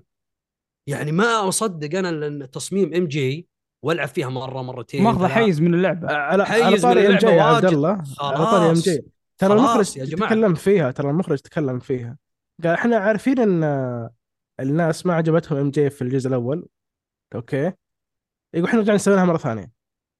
و90 Metacritic ما شاء الله. هذا هذا اللي هذا اللي يزعل في الموضوع. أنا قلتها في. الفيصل أذكر وعارضني مرة كان حمد معنا. تذكر حمد فيصل؟ لما قلت تنزل سبايدر مان 91 by default حتى لو ما يشوفون إيش محتوى اي. هذا كلامه قبل تنزل اللعبة اي قبل تنزل لعبه ونزلت إيه. وأخذت أعلى من التقييم اللي أنا قلته لأنها by default أول شيء سوني IP Spider-Man ال safe side عند سوني أنا بالنسبة لي صار مقرف جدا يمكن هذا حتى فعلا. إيه، فعلا إيه. ال safe حد- side هو شوف الجانب أنا العالم المفتوح الكاميرا over the shoulder التن... ال... ال... المعال... مم. ها خلاص بالنسبة لي والكي توكي وإلى آخره. بس إحنا إحنا ال companion معاك يتمشي يسولف؟ يا عيال طلع مع حلقي وأنا مع عبد الله 100% جزئيات المشي مع بيتر مم. يدخل مطعم ماسك وجبة ويتمشى نص ساعة ساعة وأنا قاعد ألعب وهو يمشي بطيء. أنا ما قدرت أتحمل. خلاص يعني أقول لك أنا أنا قلت مستحيل سوني باقيه تمشي على هذا الموضوع. مستحيل. سوني لازم لازم تغير ن- النموذج حق يا رجال. شوف بقول لك شيء أنا بقول علي أنا سم. أتوقع سوني الآن متوهقة. متوهقة ما تقدر ترجع ورا تم تمسك نموذج نينتندو. تحسها بين نارين. خلاص بالنارين يا نمشي سيده في ال super hero والألعاب السينمائية وكذا ولا بنتوهق؟ لأن شوف يعني سوني قبل يعني حتى أنا كتبت كتبت يعني تغريدة عن سبايدر مان سويت يعني مراجعة خفيفة. تكلمت عنها مو مراجعة يعني كلام بسيط يعني تكلمت عنه وصارت ضجة في تويتر على كلامي اللي قلته. قلت إن سوني اللي بديت معها أنا في التسعينات يا أخي استديوهات حقتها قلبت 180 درجة يعني إيه. Naughty Dog اللي كانت ثلاثية Crash بعدين ثلاثية ثلاثية آه، شو Daxter. اسمه Jak and Daxter إيه. Daxter اي بعدين تيجي عند Insomniac Insomniac ترى بدأ في Spyro Spyro the Dragon كانت من الألعاب الأولى ينزلها على ال... Spyro آه، إيه. Ratchet آه، وبعدين تشوف،. اي وتشوف Bend Studios مع الألعاب ذا وتشوف حتى جيل بلاي ستيشن 2 آه، Bend مع ال Syphon Filter بعدين تشوف ال- ال Japan Studio مع Shadows of the Colossus اللي قفلوه ذا الاستوديو هذا. فجيل بلاي ستيشن 1 و 2 بالنسبة لي مع سوني كان هو الأفضل. فترة يوم جاء جيل بلاي ستيشن 3 خلاص الموضوع بدأ يتحول. إحنا استانسنا مع The Last. ترى خلينا نكون صريحين يعني. هي اللي كيف؟ غيرت The Last إيه لا شوف قبل غيرت Last. ترى في لعبة قبلها شوي سبقتها بشوي اللي هي Uncharted أتوقع 2 أو 3 آه، تقريبا لا، لا، بدت- 3 تحديدا كانت. سينمائية ترى. إيه بس ف- مو سينمائية لدرجة The Last هذا أقصد أنا. اي اي. ممكن. فيوم ال- يعني استمرت هي مع ال- النموذج هذا أنا بشوف أنا أقول لك اياه وأنا ما يعني أستحي إني أقول لك. أنا في آراء كنت أقولها قبل عشر سنوات الحين أضحك عليها أضحك على نفسي. لأن أنا خلاص أنا أنا قاعد أتغير وأتطور وأشوف إن الألعاب ذيك اللي لعبتها ما عاد تلعب اليوم. في ألعاب كثيرة رجعت لا والله شوف Uncharted انشارتد رجعت ألعبها 2 ما تلعب. مع انها نازله 2010 مدري كم. يمكن أختلف أنا آه عبد الله. عبد الله آه، ب- ب- ب- ب- بعقب على نقطتك هذه أنا لاحظت حاجة في حصريات سوني بالنسبة لها ما تلعب تحس إن اللعبة واحدة تلعب مرة واحدة خلاص ما تلعب مرة ثانية احذفها. انتهى الموضوع. إيه. خلاص أنا نفس ديث لأن لما لما نتكلم ناحية إعادة لعب يا أخي ما أبغى أرجع أعيد المشي حق الشخصية. ما أبغى أرجع امشي حق يجيك إحباط إي يجيك إحباط. إيه ما تنفع مرة. Uncharted كانت نصها تسلق يا رجل. كل شوي إيه، قاعد فور، إيه. تسلق وال shooting شوي مم... يعني ما أدري كيف. وأول ما يطيح يعني شو اسمه Nathan في حفرة يت... يموت على طول. حتى لو حفرة يعني ارتفاعها نص متر ولا شيء وعلى طاري Uncharted أنا أحس لو أرجع ألعبها الحين بيقل تقديري لها أنا متأكد. وهذا اللي صار معي أنا. بس شوف ألعاب قديمة يعني رجعت ألعب مو عشاني والله أحب Resident Evil بس أنا هذا المثال اللي قاعد أقوله. وبعطيك مثال غير Resident Evil شوف رجعت ألعب Resident Evil 2005 يا أخي لعبة ممتعة جدا. ويوم تيجي حتى رجعت ألعب Ocarina of Time مع رحلتي مع Zelda يوم جيت ألعب آه يا أخي وش هالابداع أنت فعلا سويت إحصائية بسيطة عن ألعاب يعني Resident Evil وأقارنها مع ألعاب Naughty Dog وكذا وألعاب سينمائية. لقيت طبعا إحصائية كذا سريعة. لقيت إن 80% من ألعاب Resident Evil هي gameplay حقيقي. pure gameplay. ما في جزئيات ماشي ما في تلقى اللعبة مدتها 15 ساعة ولا 13 ساعتين منها cutscene وسوالف والباقي 90 80% أنت قاعد تلعب. بس يوم جيت أقارن مع ألعاب Naughty Dog والله لقيت 50% وقاعد تزيد النسبة كارثة ذي. آه، على طاري The Last ترى سبع ساعات cutscene إذا ماني غلطان. too much too. much أقول لك نص اللعبة تقريبا cutscene. اللعبة تقريبا 13 14 ساعة. Final Fantasy 16 17 ساعة cutscene. شوف Final Fantasy يعني هذا اللي خلاني ترى ما أشتري Final Fantasy رحت أشوف الساعات اللعبه واشوف ال cutscene. يا أخي المفروض Metacritic على قصة تسوى يعني. المفروض Metacritic يحط ال boring level يعني يحط ال- الصدق والله. والله العظيم حلو. أكثر. نحتاجه ترى اليومين دي أكثر من تحط لي تقييم. نسبي بين تقييم. الشخص اللي يمل هنا والشخص صعب. والله يزيد كثرة الألعاب ذي. أنا شوف أنا شوف- أنا ودي الناس يطيحون مع نينتندو. شوف أنا يمكن مرة. صرت مطبل لها. أقول يا جماعة نصيحتي. اي بس لا تدخل مع نينتندو إلا أنت يعني راتبك فوق ال 30 عندك اي شيء والله لازم يكون عندك. كاش لازم يكون عندك كاش هو- يا وتلعب جماعة- وتستانس آه ليش؟ هو هو يا جماعة شوف هو نموذج سوني من ناحية ال over the shoulder والسينمائية. شوف السينمائية ما هي بخايسة بالعكس هي حلوة بس لما تكثر هذا الشيء في كل عناوينك تخلي كل عناوينك بنفس المنهج بنفس. الخطة. يا أخي أنا عن نفسي بطفش أبمل مرة مرة بمل. يعني أنا ودي سوني تطلع عن المألوف. يعني أنت مو بشرط تسوي مثلا ألعاب triple A بميزانيه ضخمة. أخي عادي شوف بثيسدا سوت لي Hi-Fi Rush وهي double A ولعبة جدا ممتعة جدا أسطورية.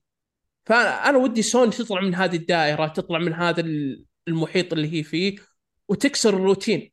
مم. اذا إذا مثلا الناس بتزعل أخي خلهم يزعلون يا أخي ترى مو بكل الناس راح تنتقدك. عادي في, في ناس بالعكس راح تستانس من التغير اللي بيصير وأنا أولهم ترى.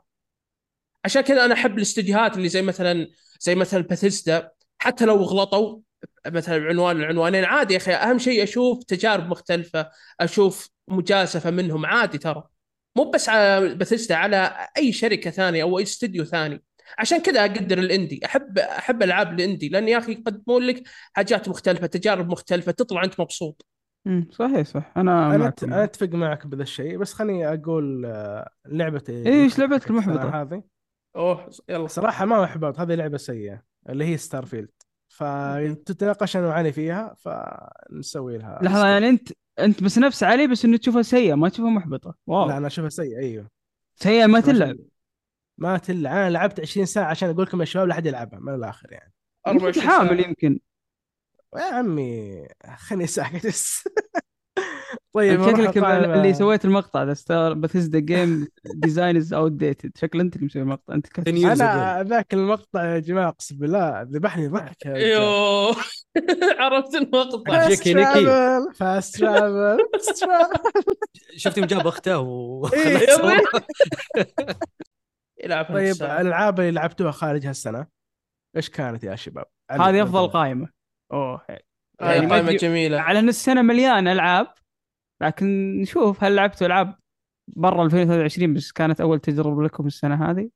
خلينا ودي أبدأ بعبد الله خلينا نشوف وش جرب برا السنة؟ يلا يا عبد الله يلا. والله ألعاب كثيرة أنا تبون يعني نذكر لعبة واحدة ولا عدة ألعاب؟ عبد الله آه، لعبة ولعبتين مو قائمة اللي لي إياها تكفى. بالله. لا لا لا عادي تبغى تقولها بسرعة فيصل من عندي. يا شباب والله جوال كامل ما شاء الله تبارك الله. يا قلها بسرعة. عادي. لا لا بذكرها يعني بشكل سريع بصراحة عشان اذكرها عادي. اطول آه يعني لعبت ثلاثية ماريو آه stars. بس قرب من 3D. المايك عبد الله بالله. لعبت ثلاثية ماريو الأول stars 3D. طبعا كنت لاعب ماريو طبعا هي فيها ثلاث ألعاب آه، ماريو 64 و Galaxy الجزء الأول وماريو Sunshine okay. طب تراني لعبت السنة دي. okay حلو. إيه. حلو. فطبعا Sunshine لعبها على أيام أول ما نزلت على ال GameCube بس طبعا مدة 20 سنة تقريبا نسيت أشياء كثيرة فيها. فرجعت لعبت الثلاثية كلها.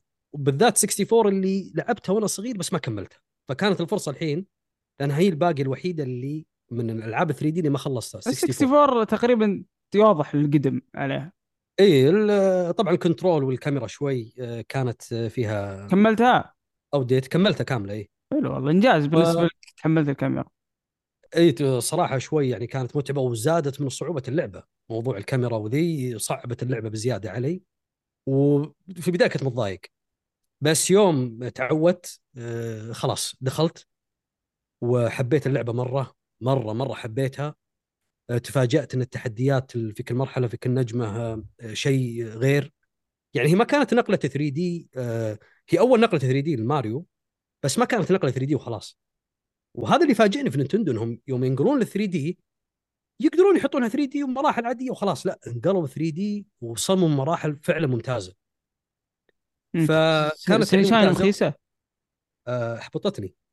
إيه، احبطتني Sunshine مرة مرة. يعني أنا أتذكر وأنا يعني لعبت على ال GameCube يعني ذاك الوقت في 2003 تقريبا كنت مستاء. ولا ولا هي من نوع الألعاب ماريو اللي أجي وأستمتع وألعب فيها كنت أبي أخلصها وبس. ونفس الشيء صار لي بعد 20 سنة. يعني جيت لعبتها ما أصدق يعني كمية ال- يعني يا أخي موضوع الرشاش الموية ذا اللي على ظهره آه، ما كان له داعي الفكرة دي ما هي كان ممكن- قدرة ممتعة. ما هي قدرة ممتعة ابدا. ما هي ممتعة. يعني هم كل لعبة ماريو ياخذون element معين يبنون عليه اللعبة. بنوها على الشيء الغلط للأسف يعني. آه، لا، فعلا. وحتى موضوع يوشي وكيف إنه يمشي وتأكله كل شوي على أساس ما يموت ما عشان يختفي وترجع تدور بيضته. كان آه، حالات ماريو إنها رتمها سريع هذه أبطأ بكثير من الألعاب. أفضل أفضل. مع انه يعني يوم جربت Galaxy لا واو. واو صراحة Galaxy Galaxy واو Galaxy أنا انبهرت انبهرت قلت إيش ذا؟ أنا أتذكر لعبتها على ال Wii ما أدري خلصتها ما خلصتها. بس يوم جيت لعبتها ما قدرت أترك ال Wii. ال motion أخذ كثير من متعتها.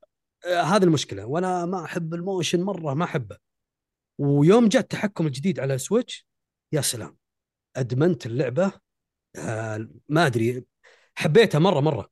يعني ما قدرت آه، ويوم خلصتها قلت تكفون أبي Galaxy 2 وين؟ نبيها بطريقة رسمية. إي نبيها بطريقة رسمية.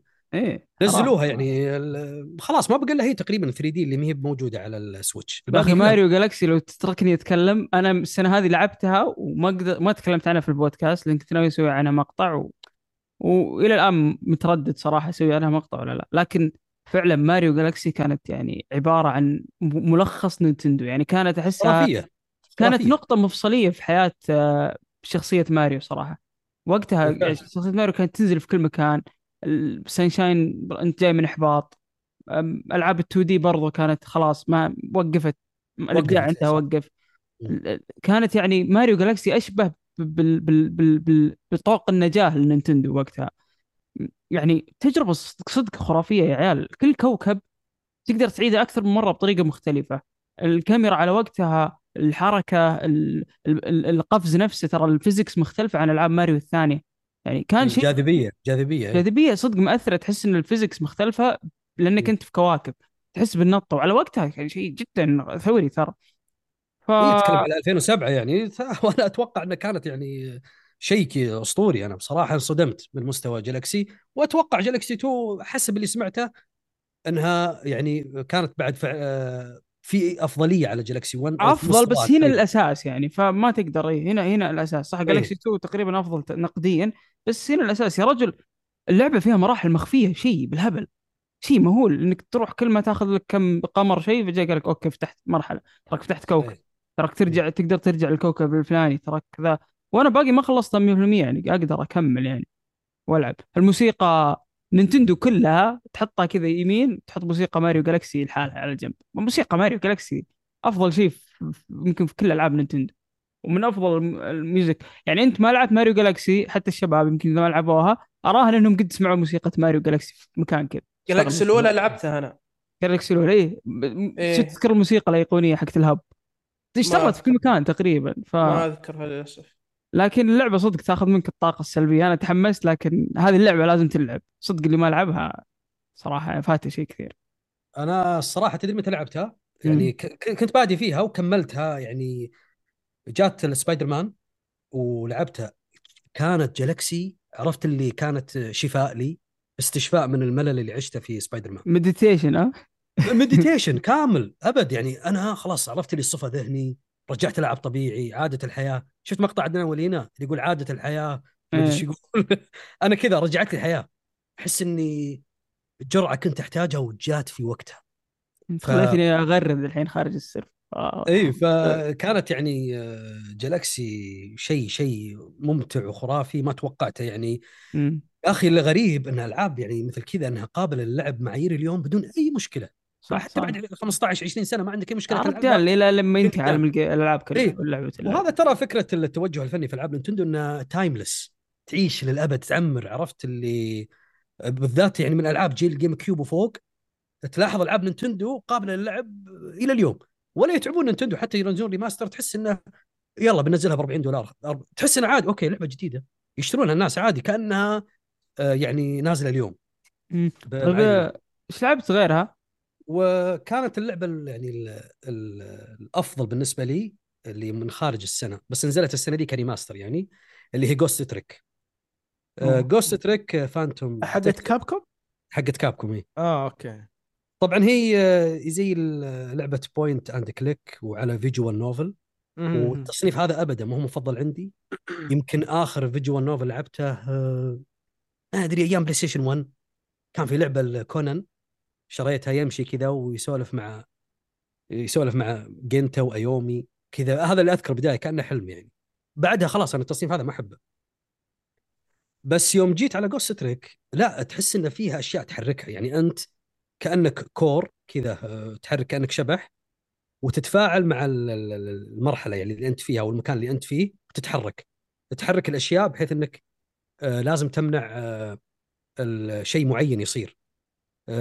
أنت طبعا هو ما في حرق يعني بداية اللعبة كأنك واحد في البداية أول ما شد إنك ميت وتبي تعرف حقيقة موتك كيف. ترجع للحياة؟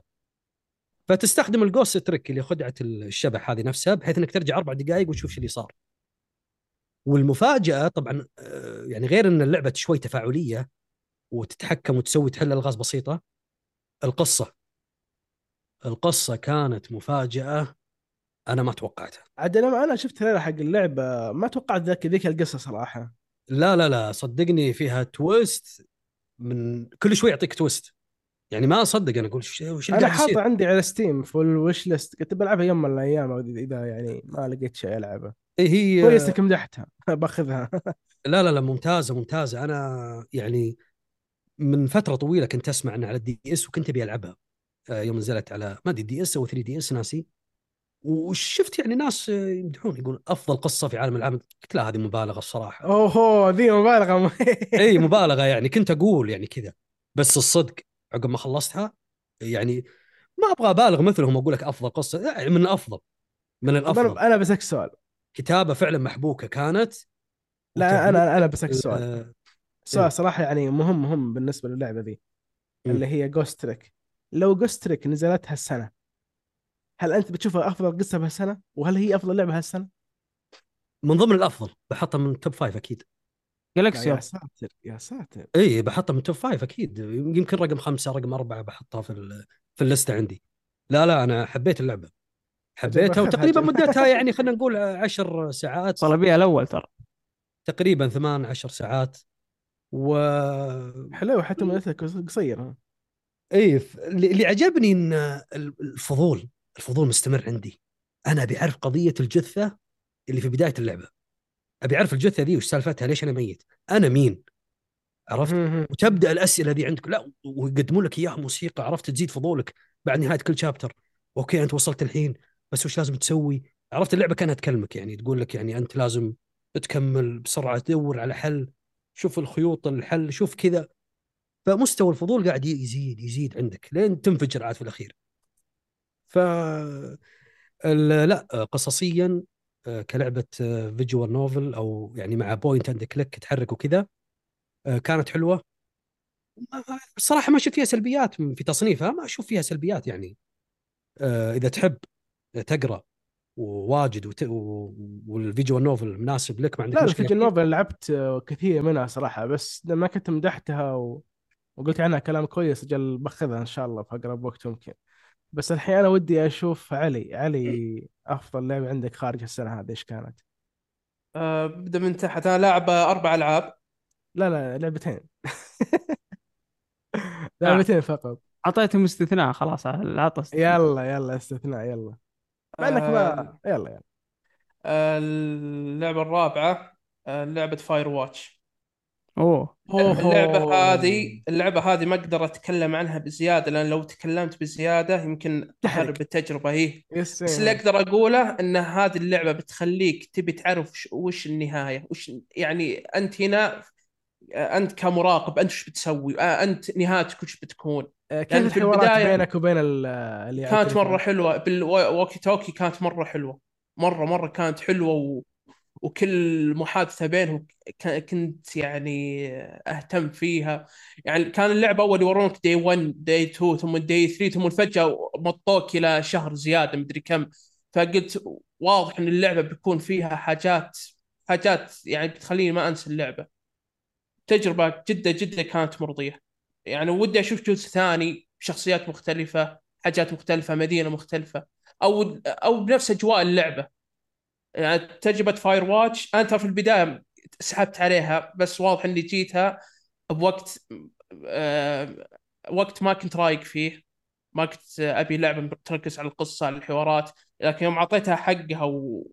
وأعطيتها كل التركيز كانت تجربة جدا ممتعة. أنت كلامك. صحيح لما أنت قلت إنه لو أتكلم بحرف واحد ترى تخرب التجربة. مرة مرة يعني أنا قبل قلت لو بطلع بحلقة روتينية يعني حلقة تجارب وش بقول عنها؟ فالأنسب إني ما أقول شيء. لأن العبوها خلاص، بس كذا، العبوها، حرفيا لو بتكلم. عنها عشر ثواني أشرح فيها اللعبة التجربة تخرب. آه، فعلا فعلا. وفاهم أتوقع على. ال Game Pass بعد أتوقع. موجود على ال Game Pass اللي وده يلعبها موجودة على ال Game Pass اللعبة الثالثة قد تكلمت عنها آه، بحلقة Resident Evil كانت The Outer World اللي وده يعرف؟ عنها. لا The Outer World حقت Obsidian. فاللي بيعرف رأيي عنها يروح آه، حلقة Resident Evil تكلمت في هناك فيها وشاركني يزيد فيها. إني لعبتها على وقتها أتذكر. yep yep. لعبتها كانت في رمضان. كانت لعبة جدا ممتعة. الثاني اللعبة الثانية الاولى الثانية؟ أحسب تروح واحدة ثانية الثانية هذه أفضل لعبة ثانية أفضل لعبة اكشن لعبتها بحياتي. آه و Wolfenstein 2 لعبت السنة؟ Wolfen yep لعبتها سنة 2023 و Wolfenstein 2 أنا أول مرة لعبتها ب 2021 بس شفت بداية اللعبة لأن الفرق بين 1 و 2 من ناحية الصعوبة وكل شيء فرق واضح. يعني يكون واضح جدا من أول مرحلة باللعبة. و Wolfenstein 2 يعني ف- آه، الفرق بينها عن الأول upgrade من ناحية ال gameplay من ناحية تصميم المراحل. يعني تتفوق على الأول من كل شيء مو معناته إن الأول كان آه، سيء ولا شيء لا بالعكس. يعني الأول كان مرة معجبني جدا معجبني بس two تفوق بشكل خرافي. ك gameplay shooting التحكم ال mechanics اللي أضافوها تصميم المراحل. آه، اللعبة عنها ما تركز بشكل قوي على القصة. القصة هي إن تخيل لو لو النازيين فازوا بالحرب العالمية الثانية لكن مستوى المشاهدات في اللعبة كان مستوى جدا ممتاز. اللعبة كانت ماخذة التوجه السينمائي من ناحية المشاهد كان ال- ال- الإخراج الحوارات كان شيء مرة مرة ممتاز. أنا لعبت كنا سولفنا عنها ترى قبل الحلقة. أه، وأنت. لعبت 1 لعبت 1 ولا 2 لعبت 1 خلصتها ولعبت 2 شوية منها بس. 2 أنا ودي ترجع لها. من ناحيه من ناحية اخراج أتذكر كانت مرة كويس اخراجها مرة مرة. إيه. ولفنشتاين 2 شيء تجربة خرافية. واستنى صراحة وار وار ماشين على مع مع الثالث. آه، ولفنشتاين ولفنشتاين 3 صراحة. لأن خلاص نبي تكفيلة للقصة. لأن ولفنشتاين 2 كانت تجربة جدا ممتازة. مرة مرة ممتازة. كل ما صرت مع أخويا أقول لهم روحوا العبوا 1 و 2 حتى ما أقول عن اولد عن الاولد بلاد في كذا جزء آه، جانبي نزل زي Young بلاد إيه. أنا قاعد ألعب ينجو Blood الآن في ال stream قاعد yep yep. عجبتك انت صح؟ أم، ك co-op حلوة بس أتوقع لحالي صعب. آه، و- two two صدقني بتعجبك. حتى two أنا أشوف كلبة رافعين الصعوبة. في two لو ترفع الصعوبة تكاد تروح فيها. والله بعد رحنا فيها ترى انجلدنا في. شيء شيء لا لا لا لا اللعبة من جد إلى إذا غيرت ال difficulty يصير يصير في تغيير جامد. حتى اللعبة في ال difficulty لما تحط على easy يحطون لك آه، شو اسمه آه، يحطون شكل الشخصيه اللي طفل رضيع يعني كانوا إيه، قاعدين يطقطقون عليك. أذكر انتشرت إيه. yep yep. ف Wolfenstein 2 من من أفضل التجارب اللي لعبتها السنة سنة 2023 صراحة. تجربة ما ما أنساها. باقي الأول؟ باقي الأول آه، يعني ما يحتاج Doom، آه، بيقول Doom. Doom Eternal بالراحة. Doom Eternal أفضل. أنت. yep لعبت في رمضان أذكر بعد. Doom Eternal يعني ترى أول أول ما شريت ال Series X لعبت Doom Eternal لكن Doom ما فهمت ال gameplay حقها. أنا ما كنت أنا ما كنت فاهم سالفة إني ما أكون موقف في مكاني لأن اللعبة كانت سريعة. اللعبة توقف في مكانك اللعبة خلاص أنت هنا تخسر في اللعبة. ما, ما راح تكمل. أنا لعبت Doom 2016 بس ما كملتها. لعبت Eternal Eternal تتفوق على على ال reboot في 2016 بكل شيء تصميم. مراحل gameplay آه، تنوع الأعداء. Doom Eternal حتى بتصميم المراحل تدرس. حتى إضافة البار... آه، ال platforming كان إضافة مرة حلوة في اللعبة. اضافه إضافة شاطحة. ما أذكر كانت في كان في جزء Doom قبل كان في platforming ف Doom Eternal كانت تجربة ما أقدر أنساها. مرة ما أقدر أنساها. أجلس مع أخوياي في ال Disc في ال Discord مثلا أنساهم وأنسى نفسي مع Doom Eternal لأن Doom شاعر.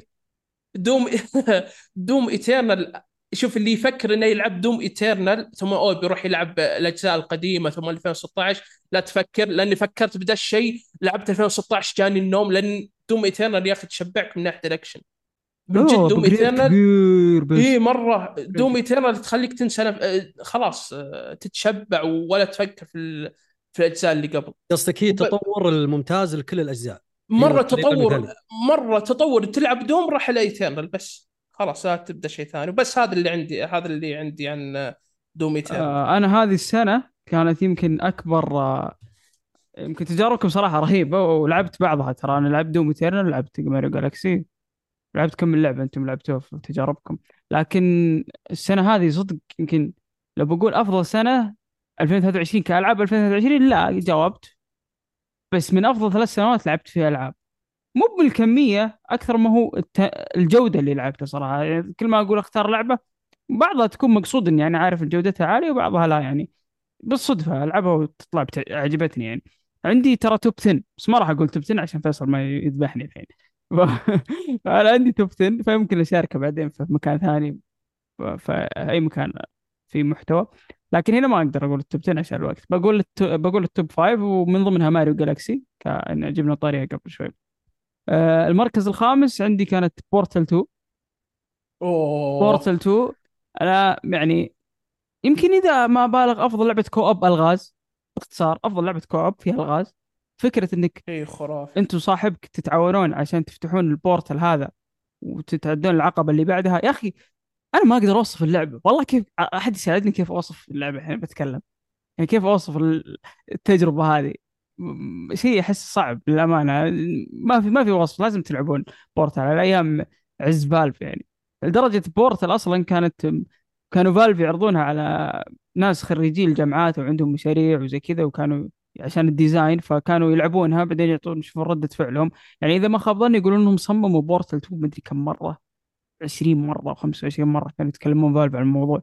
ف فتعبوا عليها صدق لأن Valve في مقطع لهم حتى تقدر تشوفونه كيف Valve تبتكر سياسة تصميم اللعبة عندها Valve ترى تعيد ال design أكثر من مرة عشان تسوي اللعبة. صدق افتقدنا الشركة كانت خرافية من ناحية تصميم الألعاب ومن ناحية تنوع. الأفكار.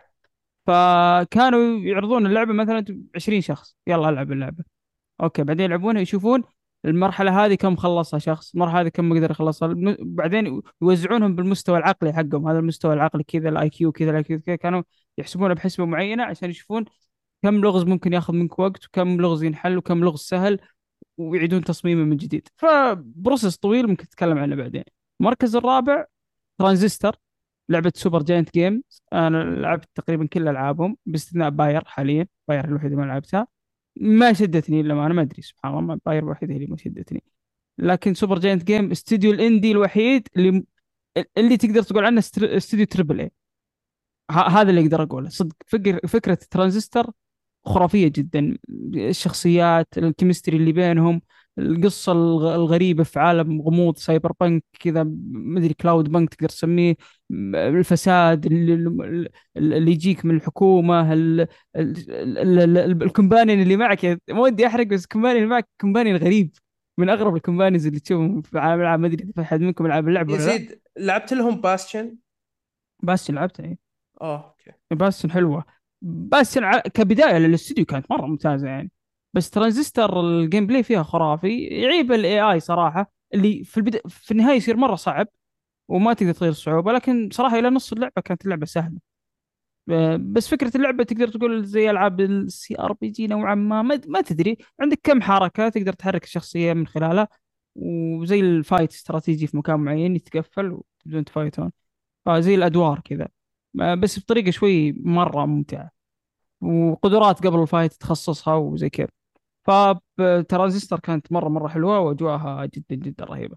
المركز الثالث Chained Echoes تكلمت عنها هنا. Chained Echoes ل- يعني لو متأخرة أسبوعين أو أسبوع نازلة يعني في 2023 يعني نزلت في نهاية 2022 كان بتكون هي لعبة السنة بالنسبة لي. تشوفونها مبالغة بس أنا بالنسبة لي كقصة في حياتي في عالم الألعاب ما عشت قصة واندمجت مع شخصياتها بالطريقة هذه وتحديدا كقصة سياسية ملحمية صراحة سوت اللي ما قدروا Final 16 يسوون ف RPG؟ كفو كفو. ديكوز لعبة turn-based RPG classic زي أيام تقدر تقول أيام Final القديمة البكسل. ف... لكن الحوارات والقصة وتنوع الشخصيات يا عبد الله شيء يعني مش طبيعي صدق. كل شخصية سمعت لها مدح على قصتها صراحة. اي كل شخصية لها. أهدافها وشخص وأهدافها ونواياها وتعقيداتها وظروفها. ولما تتكلم صدق تتكلم من معاناه ماضي صار معاها. فجدا الحوارات لها لها قيمة كبيرة في Chained Echoes الثاني Mario Galaxy ولعبة طورت الصناعه أبو عابد الحالة تغنى فيها هذا يكفيني الصراحة. ف- المركز الأول Dark Souls 3 أفضل تجربة في السنة بشكل عام سواء من ألعاب السنة أو من الألعاب اللي برا السنة. هذه أفضل تجربة لعبتها ويمكن أفضل تجربة لعبتها من ثلاث سنوات. آه تجربة موزونة من جميع النواحي. تجربة gameplay فيها مصقول بدون أي غلطة. لعبة ما ما فيها ولا غلط. أنا بالنسبة لي Dark Souls 3 عد تنعدم تكاد تكون معدومه الأخطاء فيها بل تنعدم الأخطاء فيها. لعبة ما فيها أي خطأ ما فيها أي عيب في التصميم ما فيها أي عيب في ال bosses. لعبة متقنة من البداية للنهاية. تنوع في ال gameplay تنوع في الأعداء كلهم مصممين بشكل خرافي. القصة قصة مرة ممتازة لو بتتعمق فيها. أفضل من Elden Ring بكثير بالنسبة لي صراحة. يعني أفضل لعبة Souls هي عندك؟ ما لعبت كل ألعاب ال souls باقي لي Bloodborne و Sekiro بس عشان أقدر أحكم. أه، كل واحدة أثقل من الثانية. إيه يمكن. بس أنا بالنسبة لي يمكن ما حد يقدر يتعداها صراحة لأن اللعبة تعريف الكلمة ال balance الموازنة اللعبة موزونة بكل شيء. ما ما فيها زي مثلا تقدر تقول والله أنا ذبحني ال boss لا مشكلة فيني أو مشكلة من ال boss نفسه وتصميمه لا اللعبه مصممة بشكل إنها كل غلطة أنت اللي تتحملها وأنت المسؤول عنها. ولعبت ال DLC الأول باقي ال DLC الثاني. والناس متحمسين يقولون ال DLC الثاني خرافي. فان شاء الله ابث في Twitch بعد. خرافي في ال D الثاني فهذه كانت ألعاب خارج السنة. هذه بالنسبة لي. باقي فيصل. فيصل بيكسل. وش العاب طيب أنا عشان أنا ملتزم. وأنتم ما التزمتوا للأسف يعني. حلقه استثنائية. إيش يا ترى عندي Mario 3D World عندي- High On Life خلا اسكت عندك أخوي. عرفتني ترى. يلا. Zelda Skyward Sword خلاص. هذه بتكون احباطات السنة خارج السنة بس انها احباط صح يا زيد؟ كيف؟ آه Skyward Sword احباط السنة بس خارج السنة. لا والله لا Zelda ما تصير احباط معليش. احترم. آه okay. غريبة كلامك عن Discord اختلف ما أدري إيه. أحس كذا اختلف طيب أنا بس عندي لعبه واحدة آه خارج السنة. طبعا أنا لعبت ألعاب كثير خارج السنة بس آه، بذكر لعبة واحدة بس. اللي هي Papers, Please أحد فيكم لعبها؟ شكلك ما لعبت شيء برا السنة من هو؟ أنا كلها لعبت آه، شو اسمه تنكن ولعبت آه، اشياء تنكن؟ أس- لا لا تنكن من من من بس- سوالفنا دايم احسك ركزت على ألعاب 2023 أكثر شيء ممكن إيه، صح. اي ممكن بس أنا لا أتذكر لعبت تنكن شوف. و Papers, Please وكم حاجة ثانية بس نا- ناسيين الصراحة هذه أول طيب مرة عن اسمع اللعبة؟ ها هذه أول اسم مرة اللعبة اسمع فيها فيصل؟ وضعها؟ اسمها Papers, Please بعلمكم اللعبة نفسها يعني. أنت تلعب بموظف جوازات. okay؟ أوه عرفتها. وحدة الفكرة الفكرة رهيبة من الحين أقول لك. تلعب موظف جوازات تستقبل لاجئين من دولة معينة. في حرب بين دولتين. أنت الدولة حقتك اللي أنت ساكن فيها وموظف فيها آه، موظفتك آه، موظف جوازات. تستقبل الناس اللاجئين إلى منطقتك. فأنت تأكد من المعلومات الصحيحة اللي تجيك. okay؟ فيجيك فجأة واحد يقول لك آه، والله هذا ال password آه، الباسبورت حقي أبغى أمر. يعطيك آه، رشوة مشي.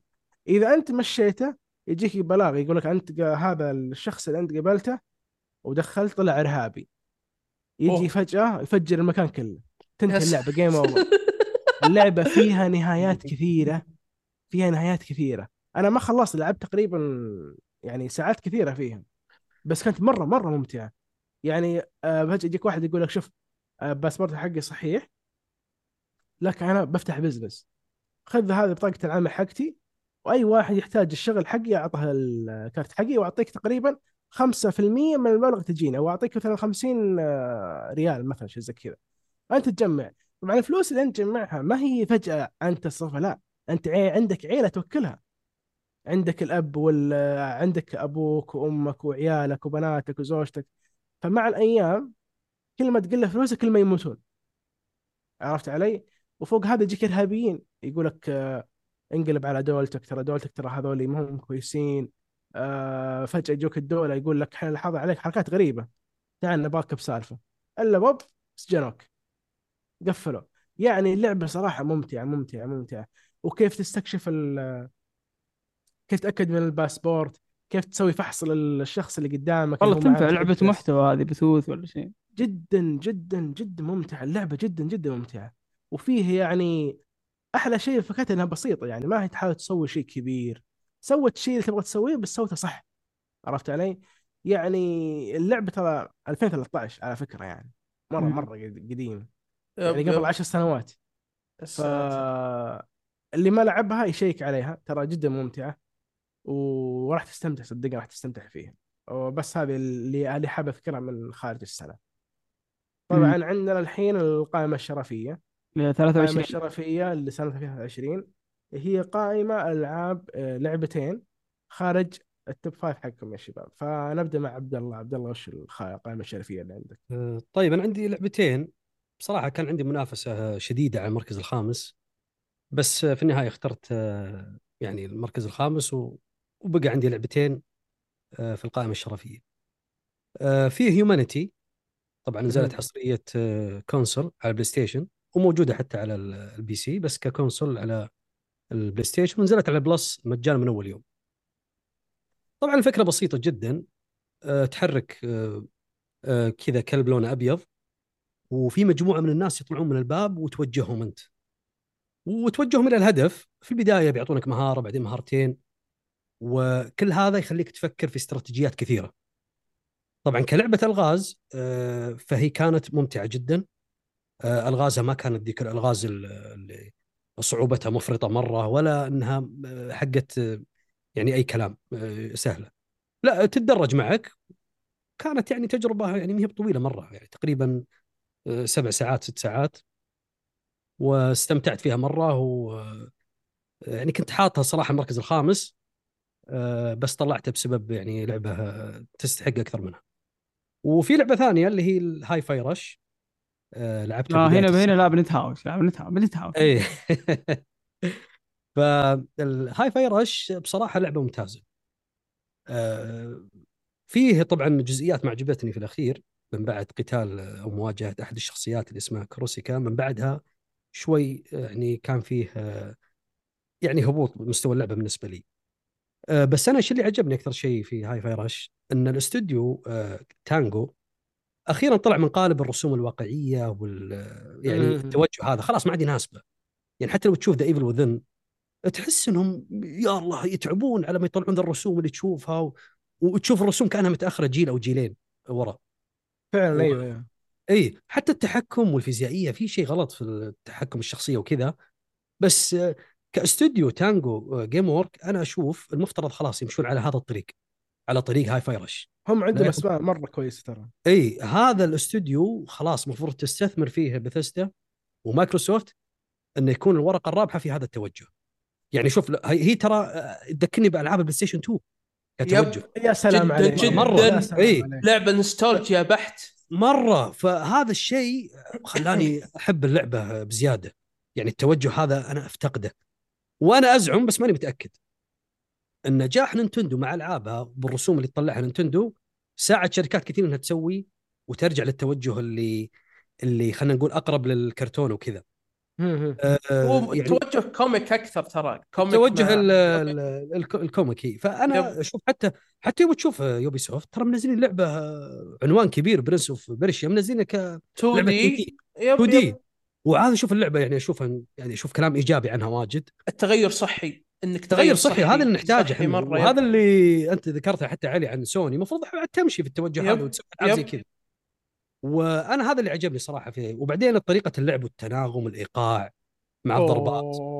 العالم كله يتحرك. مع النغم النغمه والعالم إي وشوي تستدعي شخصيات كل شوي كل فترة ساعتين ثلاث في اللعبة يعطونك استدعاء جديد تاخذه في ال- القتال مم. إي ومع ملاحظاتي على اللعبة يعني ممكن آخر شيء كان عندي كان في زحمة مواجهات شوي كثرت المواجهات آخر شيء. على على آخر لعبة إي على آخر على. آخر اللعبة آخر ساعتين كذا آه. فحتى في أحد الزعماء ما أدري كم عنده 20 phase. كل شوي يقول بيخلص فيها ما خلص طول. إيش السالفة؟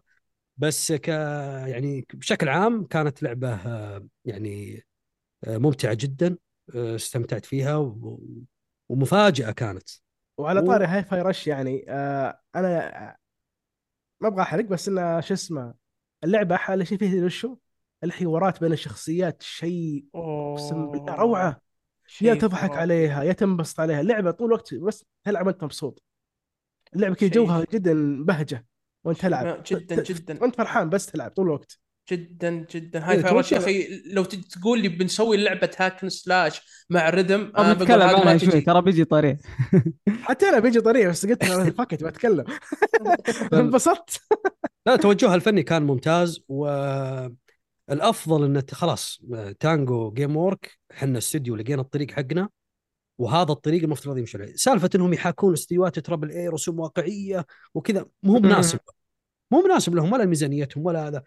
أول ما طلعوا شوف نجحوا نجاح باهر مع Hi-Fi Rush ومتأكد إن إنهم يحضرون حاليا ال... يعني شوف أنا اللي عجبني في Hi-Fi Rush إن أحس إنها بداية حق شيء أكبر يا سلام لعبة عليك Hi-Fi Rush 2. سلام عليك أتوقع Hi-Fi Rush 2 بتكون اللعبة اللي فعلا آه، بتكون واجهة الاستوديو فعلاً على فكرة عليها. بس آه بقاطعك معليش بس. Hi-Fi Rush 2 آه مو 2 what the 1 آه من إخراج جون جوهانس. جون جوهانس هو اللي اشتغل على DLC The Evil Within الأول وأشتغل على الجزء الثاني. الجزء الثاني شن- نعم. أيوه. شنجي ميكامي بس اللي هو زي ما أقول لك شال يده على الاستديو قال أنا بس مشرف على الاستديو وال... طالع بعد شنجي ميكامي خلاص. لا لا طلع بعد Hi-Fi Rush مو اي طلع. بعد Hi-Fi Rush ترى مشتغلين أيوة. عليه من 2017 بس اجلوها تأجيل. ممتاز.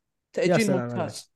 بس أنا اللي اقصد إيش؟ إنه هو طلع من الاستديو ويعني حط أسماء كويسة معه اللي شغالين. معه أسماء مرة كويسة جون جوهانس.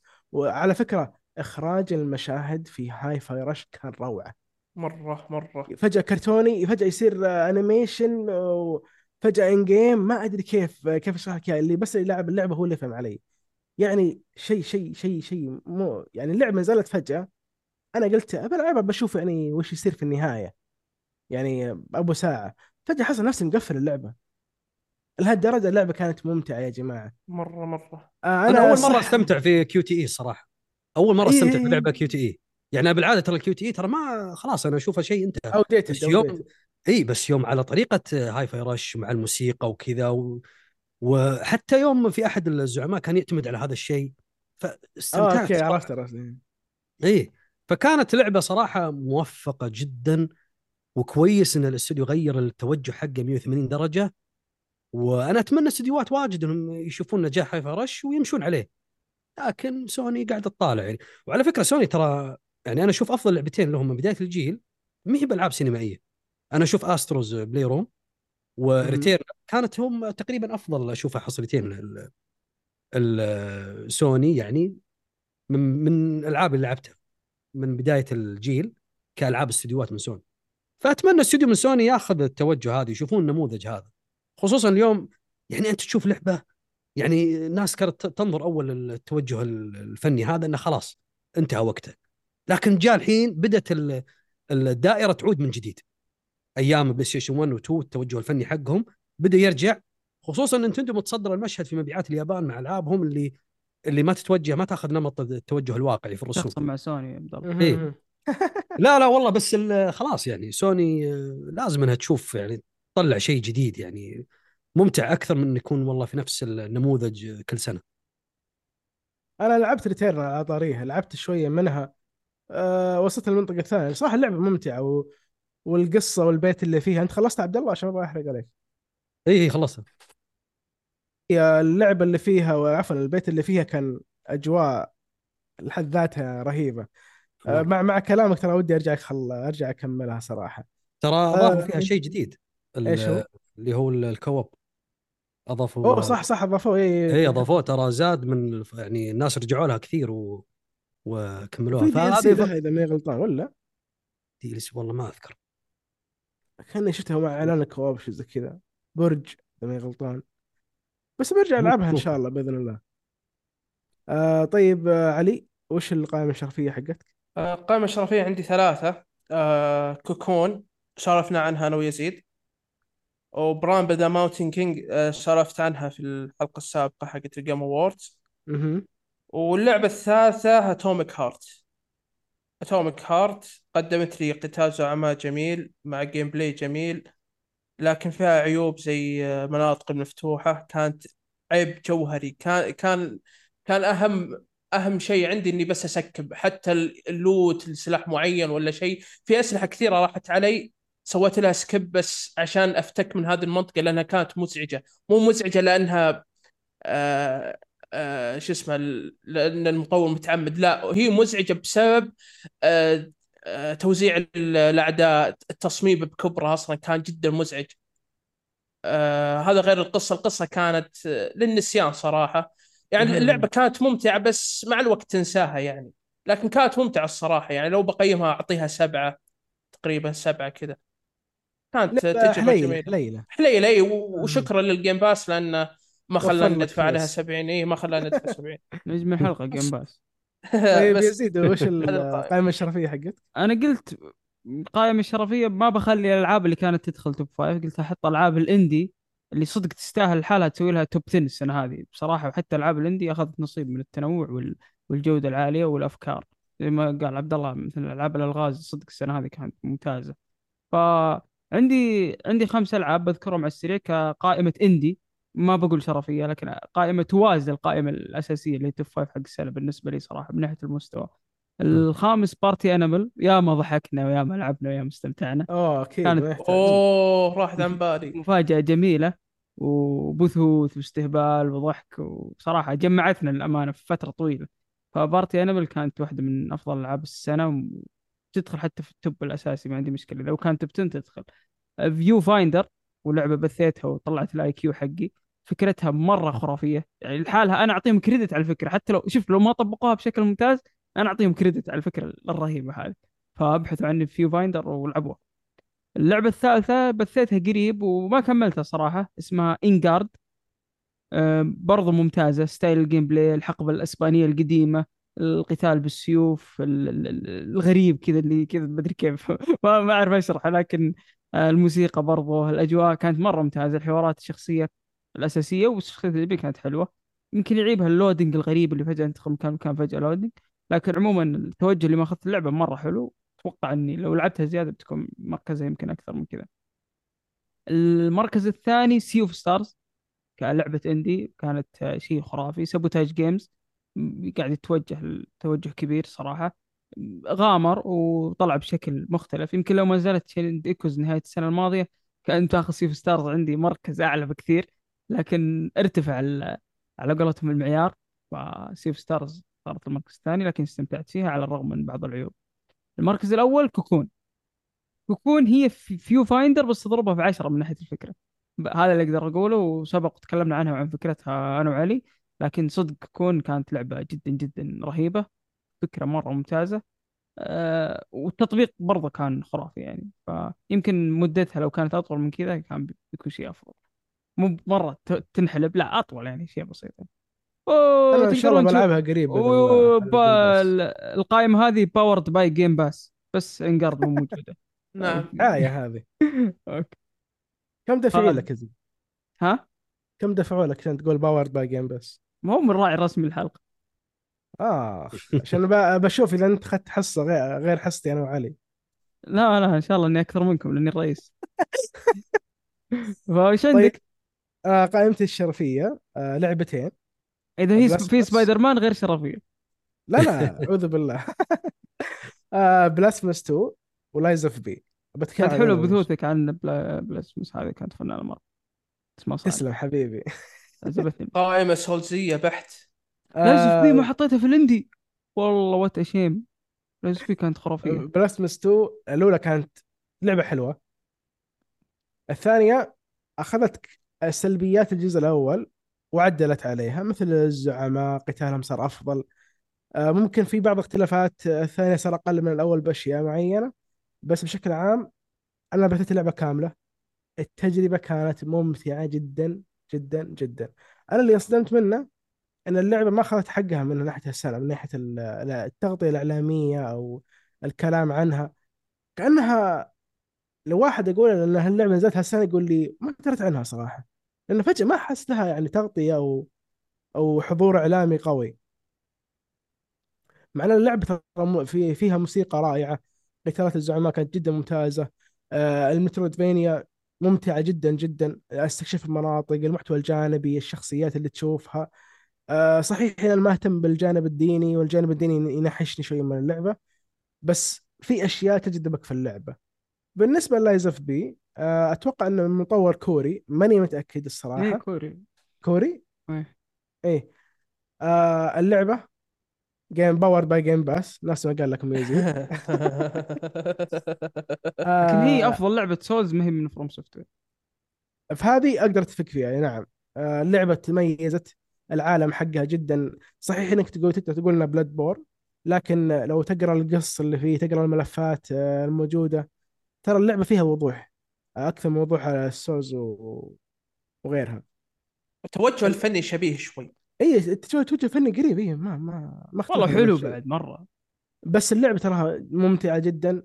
آه العالم حقها يثير الاهتمام الصراحة. آه لا تفوت الملفات أنت خطط تلعبها. ما أحس لو أتكلم بزيادة عنها أحس إني راح أخرب عليك التجربة بس. مشكلتها الز... عشوائية الزعماء صراحة. إي صح صح. المشكلة حركاتهم الثانية عشوائية. ال- ال parry حقها مضروب وهو اللي يخرب عليك اللعبة ترى. إيه مرة مستفز. أو أيوه والعشوائية آه، ما بقد إن حركاتهم يعني. تعرف اللي مو متعوب عليها بالشكل اللي أنت تتوقع يعني. يعني مو بزي مثلا. زي ما أقول Dark Souls 3 اللي كل زعيم يا شيخ. ظهر شغالين على كل frame للدرجة دي. هنا تحس هذه Dark 3 يا رجال حكاية ثانية. إيه تحس فيها اي اي متدخل في الموضوع. يضرب ضربات غريبة يعني في أكثر من زعيم. فجأة كذا ما تسوي أشياء غريبة ما تحسها مو منطقية حتى على style الزعيم وشكله طيب على طاري Dark 3 أكثر واحد عذبك منهم ما قلت لي. آه، أكثر واحد عذبني شو اسمه حق المنطقة الجانبية. آه، شو اسمه نسيته. ال Nameless King Nameless King إيه كم قاعد عندي علي؟ تذكر كم كم بثيت عنده أنا أوه الله آه. كثير كثير. الظاهر بثيت 10 بثوث كلها ما ما, ما, وصلت نص ال health حق أنا أنا واحد شاب قال لي ذاك لما كنت ألعبها على وقته كان يقول لي ينزل من الت... هو يكون راكب تنين. إيه. ينزل من التنين وهذاك وهو على التنين ترى كان يحمل. السلام عليكم.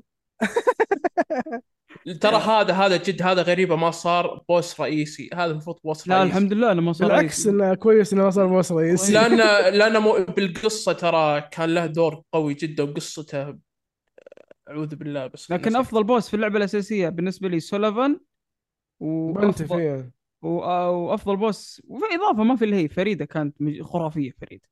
والله عذبتني يا شيخ. Friede خرافية. طيب آه شباب الحين أخش على القائمة الأخيرة ال top five الأساسية. آه الأساسية أنا أفضل آه، نبدأ. هنا هنا الطاحن. والطعن وال- واللي ننتظره لين نهاية السنة. هنا اللي ننتظره. خمسة أربعة لكل شخص ثم ثلاثين لكل شخص ثم المركز الأول لكل شخص. مركزين مركزين بالترتيب. أيوه أيوه.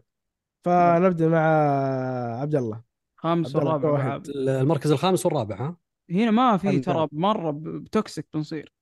طيب. بس قبل لا أروح المركز الخامس ها قال قبل شفت كيف؟ اي لا لا نسيت لعبة أنا الصراحة يوم جبتكم تذكرونها. ما أدري كيف سقطت من عندي اللي هي Cocoon. آه. آه، طبعا مع ال- ال- الألعابتين اللي ذكرتها Humanity و Hi-Fi Rush كانت من أفضل الالعاب ال- بشكل عام السنة ذي. ال- المركز الخامس عندي Street Fighter 6 مهم. آه، طبعا اللعبة آه، تستاهل تستاهل. لعبتها إيه. تستاهل مرة ممتعة. إيه، أنا أنا صراحة يعني آه، من أول ما نزلت وأنا شاري اللعبة وقاعد ألعبها ورجعت للأيام اللي راحت وجالس ألعب ال- ال- المودات اللي فيها و- وألعب أونلاين. آه، بصراحة أنا أشوف إنها كأنها reimagining للسلسلة بشكل كامل. توجه فني ممتاز من ناحية الألوان من ناحية تصميم الشخصيات. ال- القتال نفسه اللي هو أهم شيء في اللعبة كان في أشياء كثيرة أضافوها. يعني عندك الحركات الخاصة عندك حركات ال Super Art اللي لها ثلاث مستويات عندك ال Drive System اللي فيه ال Drive Parry وال Drive Impact واحد حق الدفاع واحد حق الهجوم. ال- ال mode اللي فيه ال World Tour اللي تمشي فيه كأنك تلعب لعبة ما أدري آه، ياكوزا أو شيء من هذا القبيل. تمشي في مهم. مهمات وتبني لك شخصية وتواجه شخصيات اللعبة وفي مشاهد. يعني جديدة. كانك تلعب لعبة يعني تختيم. وتواجه فيها طبعا لوك اللي هو تقريبا بطل اللعبة هو. ويعطيك مهمات وتمشي و... وتشوف أشياء يعني حلوة في اللعبة وتقابل شخصيات Street Fighter كلها. وكل واحد يعني كأنه له arc معين تقاتله أو لا يعطيك مهمات ولا تشوف شيء آه، جديد. آه، يعني الصراحه كانت لعبة حلوة. ما أدري حسيت ان انسحب عليها.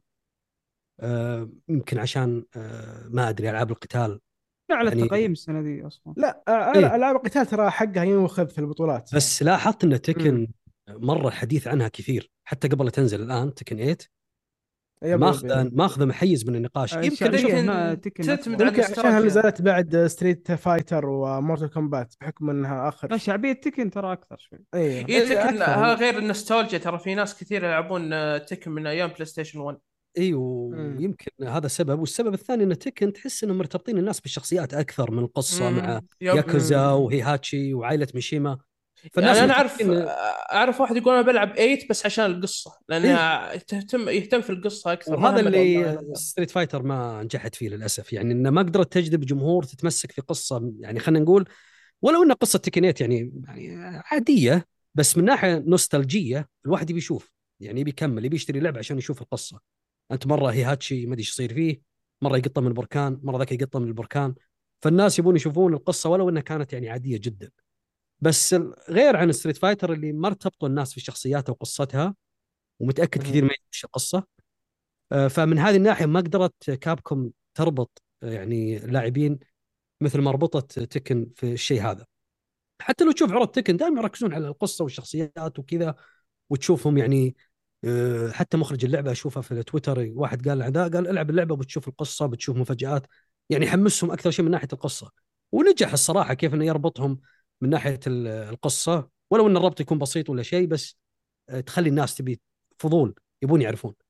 بس مع Street Fighter أنا أشوف كلعبة قتال يعني شوف أنا لعبت ال demo حق Tekken وأشوف إن التوجه الفني والألوان في Tekken شوي يعني ما كان مستوى الإبداع اللي شفته في Street Fighter بس كتوجه يعني أما ك يعني القتال وكذا ممكن Tekken أكثر شيء تبني على اللعبة اللي قبل بحيث لو لعبت Tekken 7 خلاص ما تبي تلعب 6 لو لعبت Tekken 8 خلاص ما تبي تلعب ممكن 7 غير عن Street Fighter الجزء هذا بالذات لا أحس إنه كان نقلة كبيرة من كل النواحي.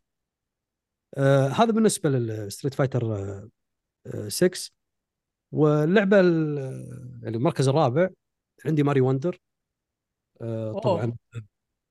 آه لعبت اللعبة ذي يمكن 20 ساعة. يا زيد افرح يا زيد. و تبى شاركه تقريبا هي أول لعبة ماريو 2 D بعد 10 سنوات أو 11 سنة. يعني آخر لعبة نزلت على ال- الويو.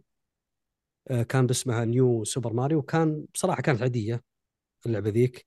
نزلها نسخة ديلوكس على ال- Switch كريماستر يعني.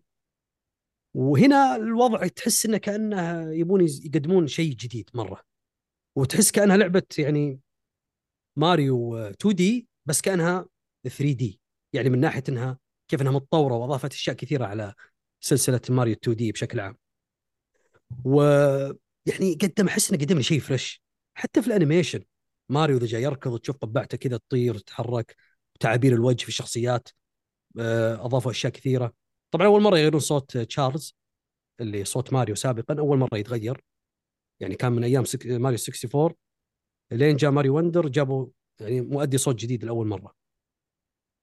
فهنا الماريو wonder اللي يميزها طبعا من حاجات كثيرة أول شيء اختيار المراحل ما هو إجباري بمعنى إنك تمشي بشكل متتابع مثل أكثر ألعاب ماريو 2 D. هنا لا في مساحة مفتوحة تختار مراحل. آه، مرات إذا جمعت العدد المطلوب من الفلاور سيد تقدر تروح لمنطقة البوس آه، على طول وتنهي العالم حتى في بعض المراحل آه، ما هي مطلوب إنك آه، يعني تمر عليها. ويعني كأنه يشبه موضوع ماريو 64 إلى حد ما. وفي سبع عوالم تقريبا 60 أو 70 مرحلة. طبعا مراحل قصيرة. وفي مراحل تزيد فيها التحدي بعد ما تخلص اللعبة. المرحلة نفسها شالوا منها عداد الوقت. يعني تلعب الوقت مفتوح. غير عن الجزء اللي قبل اللي كان فيه وقت يمشي. وأهم التغييرات بالنسبة لي اللي ميز اللعبة فعلا هي ال- ال wonder flower. يعني ال wonder flower دي هي اللي تغير لك العالم أتذكر. مرة مرة لعبة. مختلفة. عرفت؟ اللي تخلي المرحله مر- يعني مرحلة تفاعلية. ما أنت ما تدري وش المفاجأة اللي قدامك. أول ما. تاخذ ال wonder flower طبعا كل مرحلة ألعب وأنا بس أنتظر ال wonder flower ال wonder flower وينها فيه. فأول ما أخذها تاخذ الضحك وخذ المتعة. وعاد تشوف شوف المفاجأة اللي تجيك. مرة تتغير مرحلة ترقص معك. مرة ماريو آه، يرقصون. معك النباتات ذيك أنا أساسا اي اي تشوف النبتات وذي المجاري الخضر ذي تتحرك فوق وتحت.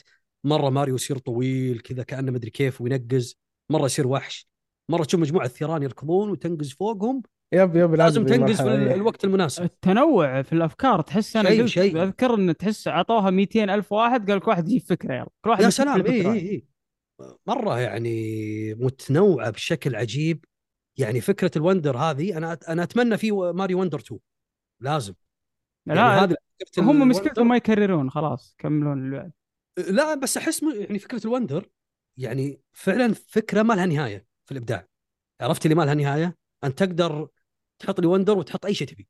يلا خذ ال wonder وعاد تتوقع المفاجأة اللي بتجيك. امم فهذه كانت يعني صراحة فكرة ال wonder حلوة. ولو إن موضوع ال power ups يعني ال power up في اللعبة كان في تركيز على الفيل بس ما أدري حسيت الفيل يعني okay.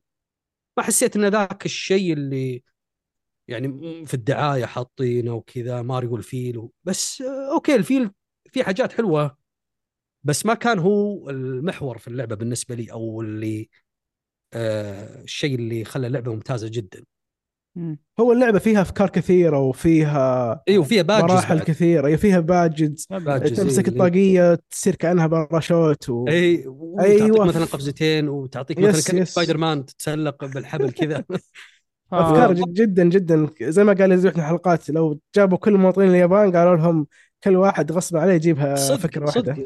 وأنا فعلاً عندي إيه، عندي كانت- اللعبة في القائمة يعني فيمكن أحرقها. عبد طيب بما إنها عندك أنت آه، فيلا عطنا الخامس والرابع عندك. عندي الماريو wonder عندي المركز الرابع وصراحة ما أزود على كلام عبد الله وقد تكلمنا عنها قبل فماريو wonder خرافية صراحة وهذه ماريو تعودنا دائما إنها تب- تبدع في الأفكار. فماريو الرابع بس برجع الخامس شباب لا أحد يهاجمني تمام؟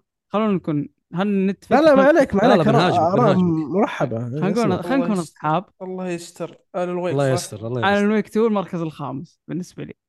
بس خلينا سو نقول كيك يا لا. دقيقة علي علي. والله والله ودي أشوف علي يا. شباب يا شباب خلينا أنا ما خلصت اللعبة. ما ما يمديني. أنا ما خلصت اللعبة. فانا أنا تقريبا الحين في منتصف اللعبة. اللعبة من كنت أقول أوكي ما حطها لأني أنا ما خلصتها بس هي المركز الخامس على الوقت اللي أنا ألعب فيه الحين. آه طيب أنت ما خلصتها صح؟ والمدة؟ اللي أنا ألعب فيه هي واحدة من أفضل تجارب السنة بس بقول لك زبد، ما خ- ما وأنا- خلصها صح؟ ما وأنا خلصتها. بالنص طب خلاص لا، ما خلصت. عليك راح علي تفضل علي اسمع اسمع لا خليه يكمل خليه أمزح. أمزح أنا لو خلصتها أمزح أمزح امزح. أدري أدري أنا لو خلصتها بقول لك أنا لو خلصتها أنا متأكد على الرتم اللي أنا ماشي فيه حتى لو ما تتطور في الرتم على الرتم بس اللي أنا ماشي فيه في آلان ويك 2 اللعبة الثاني الأول بالنسبة لي بس أنا حرام أنا أعطيها المركز وأنا في وأنا إلى الان في المنتصف ما ادري هل بينزل مستواها أو لا لاني ما ادري. فح... وبرضه حرام ما تدخل في القائمه لو باخذ العشر ساعات اللي أنا لعبتها بس هذه okay؟ بس بهذه هي من أفضل ألعاب السنة لو بس أخذ العشر ساعات. يبي نتكلم عن أفضل تجاربك في السنة صح ولا لا؟ ما قدرت أكملها للأسف لكن الوقت اللي قضيته فيه من أفضل تجارب السنة وهذا يمكن يعطيها advantage يعطيها تعتبر مدحة لأن هي نص آلان ويك أفضل من أغلب الألعاب اللي نزلت. فهمت شو أقصد؟ فهذه تعتبر مدحة بالنسبة للعبة. لكن صح المفروض تكون في مركز متقدم لكن أنا ما أضمن هل بينزل مستوى ولا اكملها وشوف مع إني ما أتوقع إن ريميدي وسام ليك يخذلوني لكن عبقرية السرد في آلان ويك تغ- تغيير ال perspective المنظور من شخصية لشخصية وكيف أنت تشوفها من مكان مكان كان عبقري آه، الموسيقى وطريقة تنوعها والأغاني كيف إنها تسرد القصة وتسوي لك فل- فلاش باك. يعني. السرد عبقري يعني ما أقدر إلا أقول أهلا بنولن في عالم الألعاب هذا اللي أقدر أقوله ب Alan Wake 2 صراحة هذا الخامس الرابع كان ماريو Wonder يلا اللي بعدي. نشوف يلا علي. هجوم والله هجوم قوي يا شباب. هد- لا أنا قائمتي كلكم تنب- تنبسطون منها. آه، برا. المركز الخامس. آه، المركز الخامس عندي ديابلو 4 اعطى كيك يا فيصل بالله. اعطى كيك ديابلو 4 آه، المركز الخامس من امتع الالعاب اللي لعبتها السنة. تكلمت عنها في آه، في حلقة آه، آه، صيف الألعاب. آه، ما أقدر صراحة أضيف على كلامي شيء. آه، لكن ال- ال- اللعبه الرقم آه، رقم أربعة هي Hi-Fi Rush. تكلمنا. عنها تكلمت عنها قبل وتكلم بعد عبد الله ما قصر تكلمنا عنها أنا وفيصل. من أفضل التجارب ودي أشوف Hi-Fi Rush 2 أنا أتوقع النهايه من النهاية أتوقع في تلميحه كذا نهايه مفتوحه في جزء ثاني. أمنية صراحة أشوف Hi-Fi Hi-Fi Rush 2 أو أي لعبة ثانية بعنوان مختلف بس بنفس الأسلوب ونفس التوجه. مم. حلو؟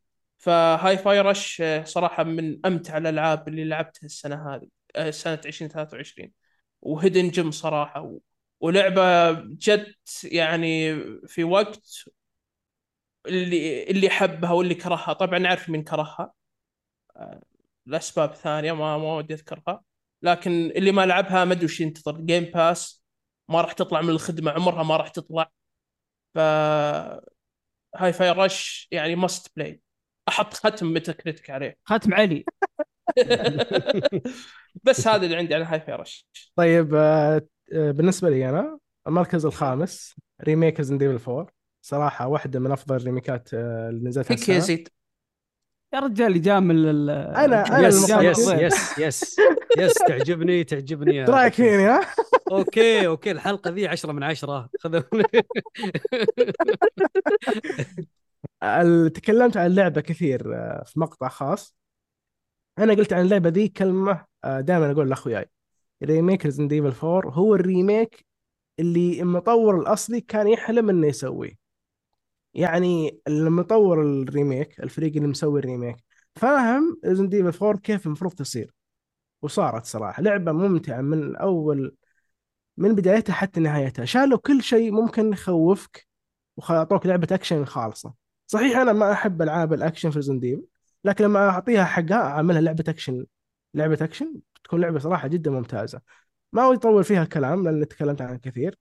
المركز الرابع Alan Wake 2 بسلبياتها. هيك إيه تهاجمني. وأنت حاط الرابع لحظة عند لحظة مخلصها لحظة لحظة لحظة لحظة لحظة لحظة. مو مشكلتي أنا. أحترم رأيك بس تهاجمني. ليه؟ تعال تعال لو نتناقش. لو لو تبي تبي تبي 3 ببرر لك بعدين تمام؟ اسمع Alan Wake 2 آه، تكلمنا عنها كثير في حلقة سبايدر مان أنا وعلي. بإيجابياتها وبسلبياتها. تجربة مميزة ما راح تحصل مثلها هالسنة. يعني لو تفصل هذه كلها ما تحصل مثلها. استغلال كامل قدرات الأجهزة الجديدة آه قد يعني تجربة قصة ممتازة آه ما أقدر أزيد على يزيد من الكلام اللي قاله ولا أقدر أزيد على كلامنا اللي قلناه في حلقة سبايدر مان فنروح المركز الثالث طبعا الروابط كلها بتكون للألعاب اللي كان لها تفصيل بالكلام نحطها في الوصف إن شاء الله. لأن أغلب الألعاب اللي في القائمة هذه بالذات قد تكلمنا عنها. عنها بحلقات خاصة كام يعني فوق الساعتين ثلاث ساعات. فنروح المركز الثالث الثاني مع عبد الله فعبد الله عطنا. ال- الثالث سنعتك سنعني ها؟ يحط يحط قناتك يعني في التوب. ولا أي عادي. ال- المركز الثالث عندي بيكمان 4 مم. آه، طبعا ما أدري أحد لعب اللعبة ذي ما أدري والله بس لعبت الاجزاء اللي قبل أنا بس هذا ما لعبت. اي طبعا آه، اللعبة آه، يعني من أيام ال GameCube أول جزء نزل وكانت فكرة مياموتو خلاص حس إنه مل من موضوع آه، زيلدا وماريو يبي يقدم شيء جديد ومشت معه. يعني فكرة Pikmin كلعبة استراتيجية بحتة. وبصراحة الجزء هذا مو هو بأفضل من الاجزاء طبعا لعبت الأول والثاني والثالث والرابع. يعني مو هو بأفضل جزء ممكن ثاني أفضل جزء عندي في السلسلة. آه، طبعا اللي يميزه ان اضافوا البيكمن كلها اللي في الجزء الأول والثاني والثالث حطوه. في الجزء الرابع بحيث كل بيكمن آه، اللي هو المخلوقات ذي الصغيرة لها يعني آه، قدرة محددة. مثلا هو الأزرق اللي يمشي في الماء والاصفر ضد الكهرب والأحمر ضد النار. هنا أضافوا كل البيكمن اللي قبل بحيث أضاف تنوع كبير للعبة. في المرحلة نفسها بتشوف تحديات واستراتيجيات كثيرة تبني عليها أكثر من بيكمن في نفس الوقت. فأنت تخطط من البداية تاخذ معك أي نوع من البيكمن وتمشي في الطريق. إذا لقيت طبعا الأدوات اللي تجمعها في المرحلة أه تشوف الطريق اللي بيرجعون فيه البيكمن هل هو خالي من العواقب؟ هل في وحوش في الطريق لازم تقاتلهم؟ طيب الوحش اللي بقاتله وش يحتاج؟ أه يحتاج البكمن اللي في نار لأنه يطلق نار أو يحتاج البكمن الثلجي عشان ثلجه وبعدين كذا. فالموضوع كان ممتع جدا. أنا خلصتها مو بس خلصتها أنا 100% لعبت كل المراحل وخلنا نقول يعني طلعت البلاتينيوم كأنه بس كأنه في السويتش يعني. فخلصت مراحل كاملة. طبعا كان في أربع عوالم آه، أو أربع مراحل واسعة في البداية. وبعد ما تنهي اللعبة يعطونك عالمين زيادة. واللي عجبني إنه في عالم جديد يذكرك ببكمن الأولى. لأن فكرة بكمن الأساسية إنك بس تلعب في النهار. آه، بعد وقت النهار لازم ترجع وتعيد يوم من جديد. ما تدري تصنفها استراتيجي ولا كيف؟ تقريبا أنا أشوف إنها الاستراتيجي يعني أقرب شيء. امم وطبعا كان الجزء الأول أفضل عندي هو الأفضل لأنه كان في موضوع السرفايفر عالي جدا وكان فيها تحدي أكبر. بس هنا الأيام مفتوحة. بس الجزء الأول لا كان في 30 يوم لازم تنهي اللعبة فيه. والكابوس إذا ما انهيت اللعبة في 30 يوم كنت تعيد كل شيء من البداية. بس هنا الأيام مفتوحة. فيعني آه هذا الشيء اللي ممكن الشيء الوحيد اللي ما عجبني. واضافوا فكرة الكلب اللي تحركه وتضيف له مهارات وفي حواجز معينة ما تقدر تتجاوزها إلا عن طريقه. وأضاف يعني كتحكم أسرع في المرحلة تتجول فيها وتزود مهارات بحيث يساعدك على القتال ويصير أسرع في المرحلة ويساعدك في قتال بعض الزعماء. فكانت يعني حلوة وفي موضوع الكواب شوي كان يعني صراحة مخيب جدا. بس في مؤشر يحرك اللاعب الثاني ويضغط يساعدك في قتال الوحوش كان يسهل عليك اللعبة. وبس كلعبة فردية آه، استمتعت فيها. قضيت فيها طبعا اللعبه تقريبا 13 14 ساعة. أتوقع إني وصلت حسب عداد اللعبة إلى 50 أو 55 ساعه ما شاء الله. أنت مخلصها 100% 100% كل المراحل كل التحديات آه، خلصت كل شيء أدمنتها مرة. ويعني أشوف حتى في كويس إنه حفل جوائز حفل الأفلام أقصد. اخذت جائزة فيه يعني أفضل لعبة آه، استراتيجية. وتستحق بصراحة. فهذا بالنسبة للمركز الثاني الثاني. الثاني عندي Resident Evil 4 remake okay. طبعا باختصار عشان ما أطول تكلمت عنها في القناة لين قلت بس. يعني عن عن اللعبه وعن ريزدنت لكن أنت بالنسبة لك هي هدية من من كابكم إي أنا بالنسبة لي هي اللعبة المفترض تنزل في 2005 باختصار. هذا النسخة ذي هي المفترض تنزل في 2005 مع احترامي للي يحبوا الأصلية لكن الأصلية ما هي مفضلة عندي. ما كانت رقم واحد عندي ابدا. هذه اللعبة يعني لو بأخذها ك video game فهي قمة ال video game السنة ذي بالنسبة لي. طبعا قبل آه، يعني آه، زلدا والمتعة اللي عشتها مع اللعبة آه، كبيرة. صار تصميم مناطق استكشافي. أغراض كثيرة تجمعها مهمات جانبية. ال backtracking صار أكثر من الجزء اللي قبل. الألغاز ضاعفوا عددها بشكل يخليني أستمتع في كل منطقة. نشوف انها تحتاج تحسينات هي اللعبة وتصير perfect ما تحتاج أه. يعني إعادة هيكله من الصفر بس تحسينات معينة وتصير هي التجربة المثالية. وهذا اللي إيه. صار. ويعني وفوق كذا يعني أنا اللي عجبني انه كان في عنصر مفاجأة مو بس remake وبس لا فاجئوني في يعني أشياء كثيرة في تصميم المناطق في الألغاز في القصة غيروها 180 درجة. يعني مو 180 درجة خلينا نقول صارت مرتبطة أكثر طبعا هي القصص في Resident Evil يعني هي بذاك المستوى بس الحلو هنا إنها خلوهم كأنها في سياق عالم Resident Evil ما هي بطالعة منه مرة. مثل اللعبة الأصلية تحس إنها والله مرة كانت القصة تحس استهبال ليون داخل ويطقطق على الجميع والعالم كانوا كأنهم في شخصيات كوميدية شوي. فيلم هندي. تقدر تقول إيه كأنه يعني لعبة آه، يعني آه، مغامرات وتحس متعمدين. لأن يبون يضحكونك بأي طريقة في Resident Evil 4 الأصلية. يعني شوف آه، ألعاب Resident Evil من أول جزء وهي cheesy فيها الحوارات ال- اللي تحس إنهم جديين بس يضحكون في نفس الوقت. وتشوفها في ألعاب يعني حتى مع Ethan يعني Ethan يسولف أنا أضحك. إذا جاي يسولف Ethan ما أقدر أتحمل. وبس هنا Resident Evil 4 لا رجعوا النمط المعروف. في سياق عالم السلسلة من ناحية القصة ومن ناحية التوجه. وأعطوني أفضل نسخة Resident Evil 4 كنت أحلم فيها واستمتعت فيها جدا. يعني لعبة خطية 15 ساعة. معظم اللعبة كان فعلا gameplay وتحدي. آه، تحديات مختلفة. مو بس يقطوا لك Ganado كل شوي وخلاص. لا تحس في كل شوي ينوعون. في الوقت اللي تحس إنه بدأ كل شيء يتكرر عليك يقطوا لك عدو جديد زعيم جديد. التحديات مع الجنادو مختلفة. مرة يجونك عاديين مرة يرمون عليك قنابل مرة يحاصرونك مرة يعني تحديات مختلفة. وتفاجأت يوم لعبت اللعبة مع السبيد ران عشان أجيب البلاتينيوم إن كل هالمواجهات تقدر تتجنبها.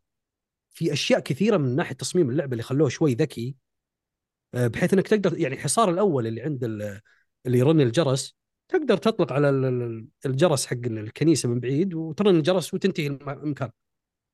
فكان في بناء اللعبة كتصميم آه، اعطوا لك خيارات أكثر كيف تتجنب المواجهات نفسها بشكل خلينا نقول مبني على المنطقية. فهذا عجبني إنه ما كان بس والله مواجهات يقطونها عليك وخلاص. لا عندك حلول كثيرة بحيث إنك حتى تقدر تتجنب المواجهة ذي بكبرها. فكانت Resident Evil 4 بصراحة تجربة يعني لعبة خطية triple A يعني خلينا نقول شبه مثالية. أزعجني صراحة بس موضوع الإضاءة في اللعبة يعني كتوجه فني ما كانت موزونة. آه، اللعبة كان فيها تفاصيل جمالية بالذات في القلعة لكن للأسف آه، عاب عليها التوجه الظلامي بشكل كبير بحيث تكون شوي مرهقة. ما تشوف الجمال اللي قدامك. آه، لو زادوا درجة الإضاءة آه، كان أفضل. ويعني ممكن بس الموضوع الإضاءة صراحة شوي يعني كان بالإمكان أحسن من اللي شفته. آه، لكن بشكل عام هي تجربة أقرب للكمال بالنسبة لي آه. اذا هذا الثاني ريزنت ايفل 2 إيه، عند رقم أو. حق فازت ريزنت ايفل فازت عبد الله يعني. لا تزعلون الثاني بس الأول ما الأول اللي يستاهل بدون هجوم بدون ذا كفايه حنا يعني مو على عبد الله بعد. ف عموما آه، الأول أصلا الأول اللي عند عبد الله أنا ما أحتاج أعرف من الأول مع انه ما قال لي. بس الأول عند عبد الله أصلا يتفوق على كل شيء موجود في الحياة مو بس Resident Evil صحيح أتفق معك. فلازم تكونون محايدين في الموضوع هذا. أفضل شيء في التاريخ صنع يعني في كل شيء حتى حتى Breaking Bad okay حق Breaking Bad طيب الثالث الثاني عندك علي. الثالثة The Legend of Zelda Tears of the Kingdom طيب يعطيك العافية. إلى هنا انتهت حلقتنا. لا، هنا كيك. اشتغل كيك. اشتغل هنا كيك، أشتغل معليش. عرق المحامي. أشتغل عرق المحامي. لا أصلا يا رجال الحلقة دي ما راح تنزل. لا يعني The Legend of Zelda Tears of the Kingdom كانت تجربة جدا ممتازة وما أنسى ال timeline وقتها في تويتر عندي المشاركات اللي كانوا يسوونها الحاجات الشاطرة اللي كانوا يسوونها وردات فعلهم على اللعبة. ردات الفعل السلبية هي بس كانت صياح. وكره لهاللعبه الأسطورية. يعني كانت تجربة صح في بعض الإحباطات في الجزء هذا لكن بس الإحباطات يعني ما منعتني يعني إني أستمتع بهذه اللعبة. يعني أذكر كنت أجي من الدوام أقعد ألعب بالساعات أقعد يعني البريكات اللي أسويها يعني أروح دورة المياه الله يكرمكم ولا آكل ولا أي شيء. لكن Tears of the Kingdom كانت تجربة جدا ممتازة. وسولفنا عنها سوينا حلقة كاملة عشانها ثلاث حلقة ساعات خاصة لها. إيه هي حلقة خاصة فيها أنا ومحمد ويزيد ومحسن. كنا نتكلم بشغف صراحة كانت لعبة لعبة جدا جدا ممتعة. آه، رقم اثنين اللعبة هذه لو خلصتها كان ممكن تصير رقم واحد. اللعبة هي Baldur's Gate 3 game of the year 2023 السبب اللي ما خلاني أخلصها أنا حطيت فيها الحين 49 ساعة تمام؟ آه، اللعبة يعني وأنا جالس ألعب في طول هال 49 ساعة آه، 49 ساعة حسيت اني لاعب لعبتين بدال لعبة واحدة من كمية المحتوى الموجود في اللعبة. يعني Baldur's Gate 3 اللي كنت أبغاه في Starfield كنت أنتظره في Starfield آه، آه، شو اسمه جاني في Baldur's Gate 3 لعبة RPG ممتازة. لعبة RPG تخليني أسوي اللي أبي. أي شيء في بالي أبي أسويه يصير. آه، شو اسمه اللعبة؟ كان لها اللعبة كان لها أثر على أي شيء سواء في القصص الجانبية الحاجات اللي حصلها في العالم. حتى كعالم مفتوح جدا ممتازة. شيء خرافي. يعني تنسى عمرك تنسى القصة الرئيسية وتقعد تغوص في العالم في في في العالم نفسه وفي الحاجات الجانبية. شيء شيء خرافي Baldur's Gate 3 شيء مرة خرافي. أنا حاليا موقف لأن اللعبة دسمة جدا جدا دسمة بس برجع لها بإذن الله. ف Baldur's Gate 3 شيء شيء خرافي. okay. بس هذا اللي عندي عن متفوق على Gate 3. Zelda لعبة تستاهل فما نقدر نقول شيء. آه نعم. آه عندي ال- الثالث والثاني. آه الثالث عندي Star Wars Jedi Survivor آه بالنسبة لي شباب مرة انظلمت السنة هذه. صراحة اللعبة خلينا نشيل ما بنتكلم عن موضوع تقني أبد لأن أنا عن نفسي ما واجهني شيء فبتكلم عن تجربتي. لعبة مصقولة جدا من جميع النواحي. ممتازة ك gameplay gameplay ممتاز ب style ال Souls كنا نمدح الأولى وتطور كثير عن الأولى. ال- ال Metroidvania المقدم في اللعبة ترى من أفضل شيء يمكن الناس ما تركز فيه. ال Metroidvania أي fan. Metroidvania مرة حلو فيها مرة Metroidvania fan وس- و Star Wars جدا. يمكن خلينا نتكلم عن ألعاب ال triple A نترك ال indie بالذات ألعاب 2D metroidvania. ألعاب triple A ما ما تقدم metroidvania بشكل ممتاز صراحة.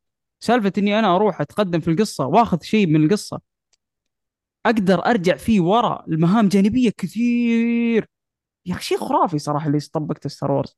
بالإضافة إلى ال- ال- ال- ال- ال- سالفة التسلق والباركور وهذه الأشياء أخذتها level ثاني صراحة خطوة متقدمة بالنسبة للألعاب ال- ال- الألعاب اللي هي المغامرة السينمائية وال- وال action adventure بس أه، ترى Star على ال PC كان سيء وصراحة تجربتي حتى. كانت كويسة أنا. بس بس أنا أتكلم عن ال console غير ترى ال PC level ثاني ترى ال PC. معطوبة إيه. بس أتكلم عن عن تجربتي في اللعبه القصة. يعني أنا الفترة الأخيرة مستثمر في عالم Star Wars كمسلسلات Disney Plus يعني مو مقصرة بالإنتاج وقاعد أتطور من ال...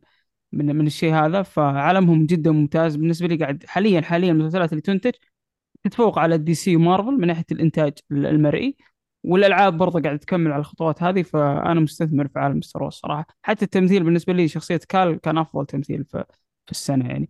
عندكم برضو ال- ال graphics ترى لو تشوفون اللعبة تناظرون بس تدخلون تشوفونها. بالجودة الحقيقية 4K وال animation وال motion capture والأشياء هذه ترى شيء خرافي. ترى يمكن تكلمتوا أنتم على ال remake ال remake صح ممتاز بالذات الإضاءة لكن ترى Star Wars ما تقل. صدق لعبة جيل جديد إذا لعبتها بالجودة ال- ال- الجودة الصحيحة يعني بعد التحديثات اللي صارت لها بالذات في نسخة ال PlayStation 5 لعبة مرة ممتازة. فهذه الثالث. الثاني ما بتكلم عن مفاجأة السنة Hi-Fi Rush. صراحة مفاجأة رهيبة المركز الثاني عندي. ووقع نزولها بالشكل المفاجئ هذا اللي نتمنى مايكروسوفت يعيدونه السنة هذه بال direct حقهم. ينزلون لنا لعبة كذا مفاجأة بنفس الجودة. فهذه المركز الثاني هي Hi-Fi Rush. الثالث والثاني الثاني عندك يا أستاذ فيصل. يعطيكم العافية جميعا. آرائكم كانت رائعة جدا. وش بتختم؟ استهبل استهبل آه طيب المركز الثالث الثالث الثاني بالنسبة لي آه الثالث Hi-Fi Rush تكلمنا عنها كثير ما راح أعيد وأزيد فيها. وكلكم ما قصرتوا. المركز الثاني Dead Link أتوقع لازم Dead Link لازم. اللي جلس معي. لعبتها ترى بس أقول لك. كيف؟ لي. والله. والله مرة ممتازة بس ما كملتها عشان. آه، اللي ما يلعب ما, ما لعب Dead Link ولا ما يعرفها هي لعبة roguelike عبارة عن mix بين Hades و... و Doom Eternal تمام آه. لكن بالنسبة لي اللي يميزها إن في عندك اللي هو نظام البطاريات في اللعبة عندك أربع خانات الأولى بطارية واحدة الثانية والثالثه بطاريتين والرابعة هي الثلاث بطاريات الأولى هي عبارة عن switch weapon آه، تاخذ آه، زي ما يقول لك ال boon حق آه، Hades لاعب Hades يعرفها أو ال upgrade. في أي لعبة roguelite تحطها في مكان البطارية الواحده عرفت علي؟ فأنت لما تغير السوي بما أن البطارية واحدة هو ال switch weapon فلما أنت تغير ال switch weapon تتفعل القدرة هذه ما ينفع تحط بطارية أعلى مثلا بطاريتين تحطها في بطارية واحدة مثلا لا لازم تحط بطاريتين في بطاريتين أو بطارية واحدة في بطاريتين. فأنت هنا قاعد تسوي build للشخصية. أنت كيف تلعب؟ مثلا أبغى هذا قدرة تتفاعل لما أفعل القدرة الفلانية. أو هذا قدرة تتفاعل لما تفعل القدرة الفلانية. أو هذا قدرة تتفاعل لما بدل سلاحي. فهمت علي؟ فأنت تحط نفسك شروط معينة وتلعب عليها. وفوق هذا في نظام إن فيها أربع شخصيات. كل شخصية مختلفة بدرجة 100% وأربع مراحل أربع زعماء. يعني أنا لعبتها حوالي آه 30 ساعة. وهي لعبة ترى مرة قصيرة على فكرة مرة مرة قصيرة. 30 ساعة 35 ساعة تقريبا كذا. ما مليت ولا مرة. اللعبة فيها replay value مو طبيعي. ما أبغى أتكلم أكثر من كذا لأن مخطط أتكلم عنها في ال mechanics. حقت ال shooting perfect م. وفوق هذا يعني آه، القصة ترى ما هم مرة. إذا أنت تلعب بتلعب عشان قصه ترى ما هي لعبتك للأمانة. بس أنت إذا أنت تحب Hades تحب Doom جرب Link على طول جربها. ولها demo على Steam ما حد يشتري اللعبة عشان تجربها. وإذا أنت لاعب console نقول إن شاء الله تجيك على ال P على ال console. زي علي. فهذه لعبتي الثالثة آه، Hi-Fi Rush الثانية Dead Link فنروح. لل top 1 الأول عندنا الحين كلنا. عبد الله. طبعا لحظة الأول بيكون آه. في في اختلاف صح؟ الأول أنا عرفت حق علي من السياق بدون حرق بدون حرق فيصل إيه فيصل عرفت الأول حقك. فخلنا نتشارك أنا وعبد عبد الله. بنتشارك أنا وعبد الله الأول حقنا okay؟ لأن إحنا آه زلدة زلدة. خلصنا. يلا. عبد الله خليه يقول. أيوه آه، طبعا معروف المركز الأول عندي Zelda Tears of the Kingdom وصراحة يعني أدري إن جمهور Resident Evil الحين أقول لكم ترى Resident Evil 4 في القلب بس اللي سوته Zelda طعنتوا عندي يا رجال طعنتوا إيه. غدرت فيه انت انت انت هم, هم لو يدرون شوف أنا كانت من أحد الأشياء الزينة اللي سويتها في القناة وجاتني. تعليقات أنا يعني- شطحت عليها شطحت شطحت إني على شطحت على. Zelda وناس. جاوني من جمهور Resident Evil تو أول مرة يعني يدرون عن Zelda يعني بهالطريقة وحتى جاني واحد يعني من الأشخاص عندي في الخاص قال لي يعطيك العافية أنا ترى الحين أفكر الحين أشتري Switch وبلعب Zelda وبجرب وذا. فهذه أنا أطلب من جمهور يعني Resident Evil ولا غيره أي واحد مهتم في الألعاب أي واحد يبي يلعب video game آه، حقيقية ثورية أقول ألعب Zelda سواء Breath of the Wild ولا Tears of the Kingdom طبعا ليش Zelda هي أفضل لعبة عندي؟ لأن بكل بساطة آه، هي اللعبة اللي كل دقيقة تقدر تسوي شيء مختلف.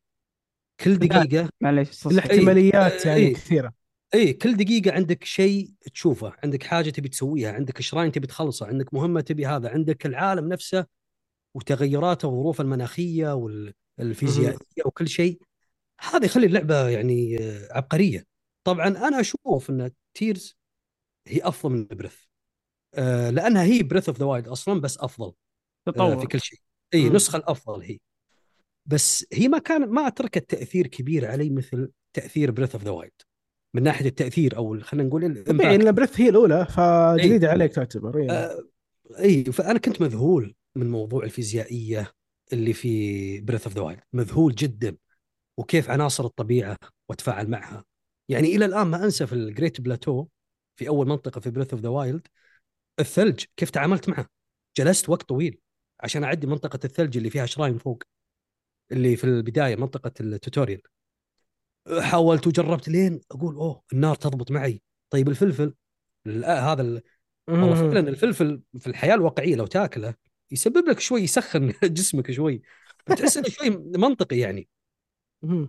فهنا ليش أنا أشوف إنها تجربة أفضل Tears من Breath لأن موضوع ال- ال mechanics الجديدة أو ال abilities اللي حطوها آه، كانت يعني mind blowing يعني yes. فكرة ال Ultrahand وفكرة وال Fuse ال Fuse بعد. والفيوز. يعني أضافت شيء كثير للعبة يعني شكل لا نهائي. واللي ممتاز إنهم وظفوا ال- القدرات ذي بحيث في كل مكان في كل shrine تقدر تستخدم ال- المهارات ذي وتجرب وتسوي وتضبط معك. نفس فكرة Breath إن ال- العالم تقدر تجرب اي حل ويضبط معك. طبعا أنا في رحلتي مع Zelda يعني اللي عجبني أكثر شيء يمكن تكلمت عنه في فيديو كيف Miyamoto وصف Zelda قال إن Zelda يعني لعبة تقدر الواقع على الواقعية.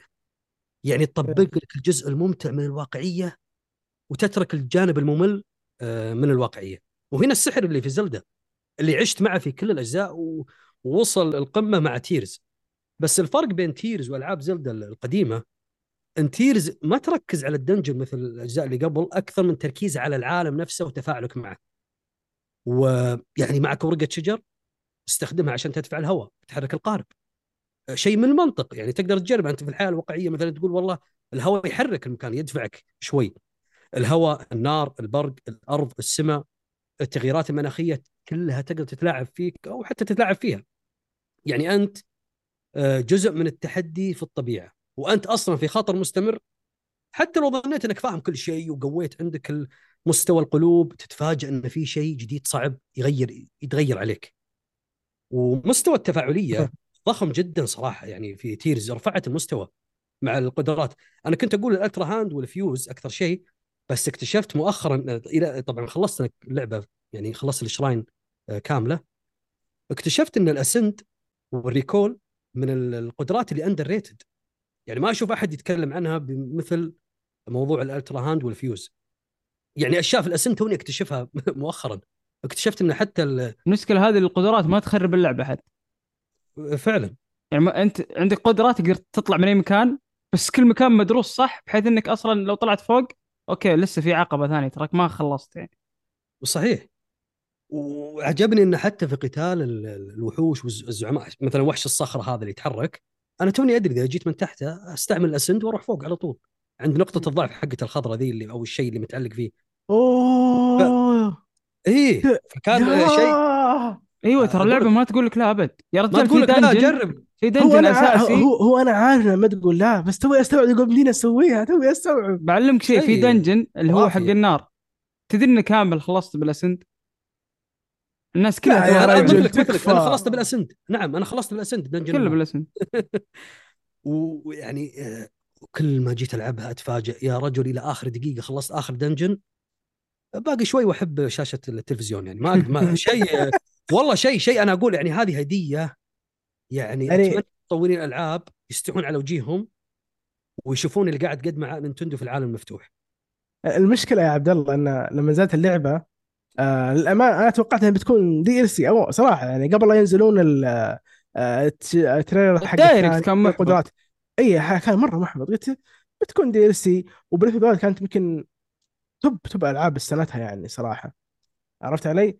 أنا لما شفت القدرات هذه قلت okay أنا أبغى أشوف تطبيقها في اللعبة الثانية اللي هي آه Tears كعالم ما هو مختلف. لكن إذا أنت تبغى تقارن أو تشوف Tears على انه ليش ما غيرت لي الجبل؟ ليش ما غيرت لي آه، الحارة الفلانية؟ ليش ما غيرت لي المدينة الفلانية؟ أحس إنك okay آه، نقدك في مكانة لكن أنت ما تفهم Zelda وش معناها صراحة. Zelda استخدم القدرات حقتك زي ما تبغاها. يعني الأول الحين عندك Breath of the Wild تمام؟ عندك اللي هو المغناط المغناطيس. مم. وش كانت الثالثه صح ناسيهن القدرات الثالثة آه، البقية حقت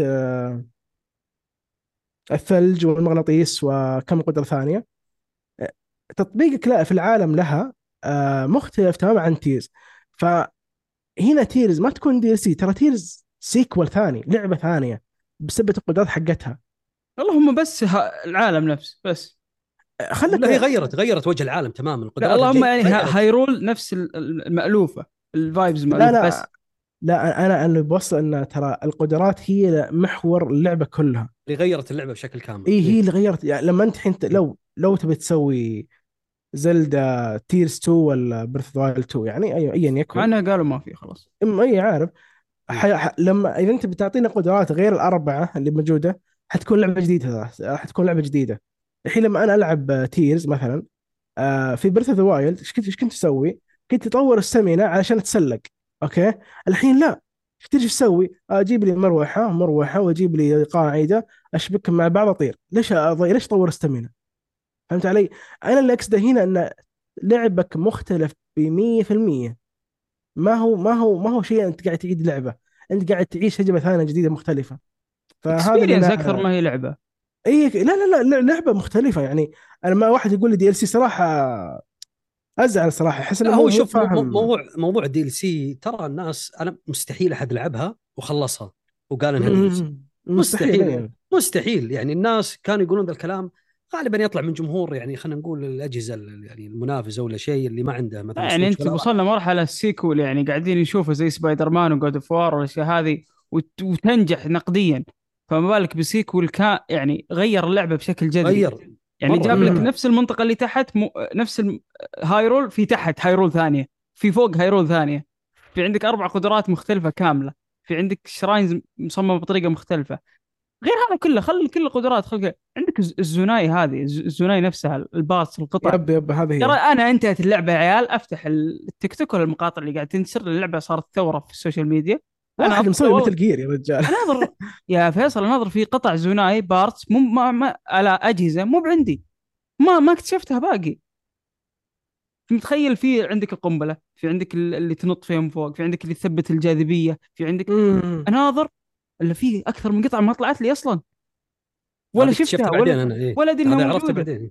يعني وصلت مرحلة يعني صراحة أنا في الألعاب في التجارب هذه أنا أقدر الحرية. أذكر ذكرتها لكم من قبل.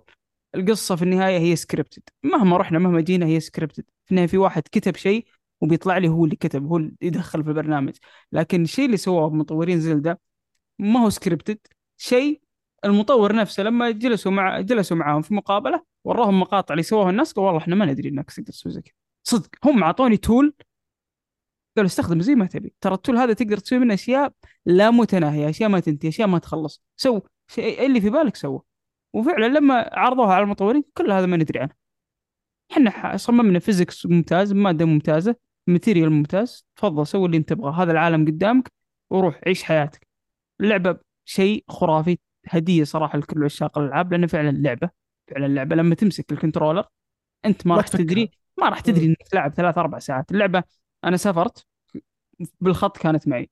ورحت مدينة ثانية كانت معي. رجعت بيتي كانت معي. دوامي كانت معي. اللعبة كانت معي قرابه الشهرين استمتعت بكل تفاصيلها. جدا جدا ممتن من Nintendo على التحفة هذه. اللي ما توقعت اللي كانت مفاجأة لأني كنت محبط صراحة من اللي قاعد أشوفه. فلما دخلت صدق كانت بالنسبة لي مفاجأة سعيدة. و Breath و Tears أنا بالنسبة لي الآن في الوقت الحالي هي لعبة واحدة. ما أقدر أقول هذه لعبة وهذه لعبة وأقدر أقول تجربة هذه تجربة. صحيح الأثر اللي تركته Breath لأنه كبداية ودائما البدايات كلها وقع أكبر. لكن بالنسبة لي الثنتين كانت تجربة واحدة لعبة واحدة أنا أقدر أسميها لعبة يمكن أفضل ما صنع صراحة بالنسبة لي حاليا. وشفنا ألعاب أخذت من Breath راح نشوف ألعاب كثيرة تأخذ من Tears. وتذكروا كلامي ال Fuse ال Ascend ال Ultrahand كل هذه قدرات مع الوقت راح تبنى عليها ألعاب كثيرة. فيس هي المركز الأول بالنسبة لي وبالنسبة لعبد الله. Zelda Tears of the وبالنسبة لي ترى هي المركز الأول. تستهبل! والله العظيم. تستهبل والله احسبك تستهبل yes yes انتصرنا. يلا نقدر نق- نختم الحين. يلا علي شوك صرفه أوكي. والله صراحة ما... والله انصدمت. والله فيصل والله برافو. ناوي يسبك ت- الحمد لله. أنا تفاجأت الصراحه يعني الناس يمكن يحسبون متفقين ترى ما ندري عن بعض. ما ندري. والله ان عند الأول دايم هو ساكت بس المنطق في النهاية غلب يعني في النهاية عقلك تفوق على الأشياء الثانية في جسمك. فالحمد الا لله. الا إذا علي عنده رأي مختلف كالعادة. Alan Wake 2 أفضل لعبة بالسنة ولا حد يقدر يقول شيء. يلا علي علي عطنا أفضل لعبة وش رأيك؟ قلت Alan Wake 2 Alan Wake 2 Alan Wake 2 ليش اخذت الأول؟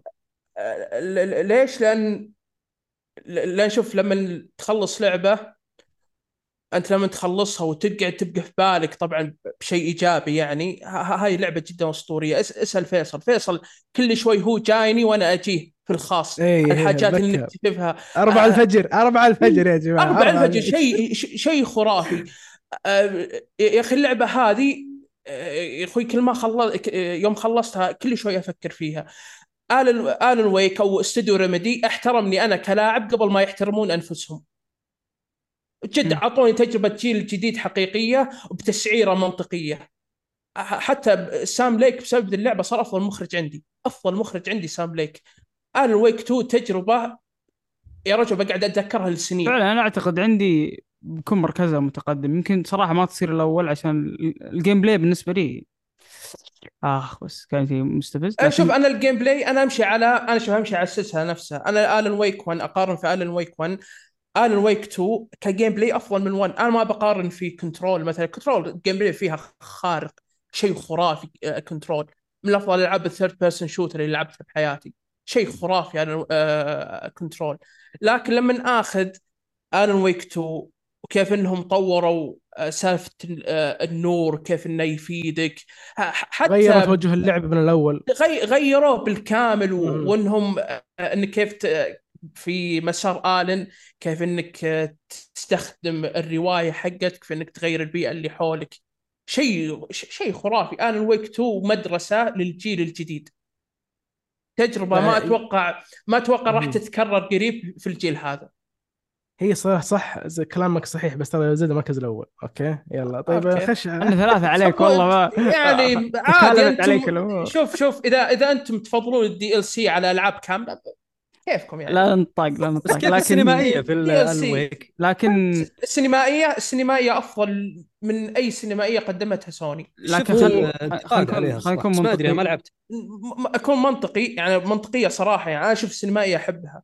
بس آه Alan Wake 2 السينمائية اللي قدمتها إخراج الإخراج الإخراج من ناحية الزوايا من ناحية صح العالم. صح. إي ومن ناحية العالم إخراجه للعالم أنا قدم لي. الن ويك طورت genre الرعب صراحة. مرة تطورت و... genre الرعب يعني فا- فارغة قصصيا.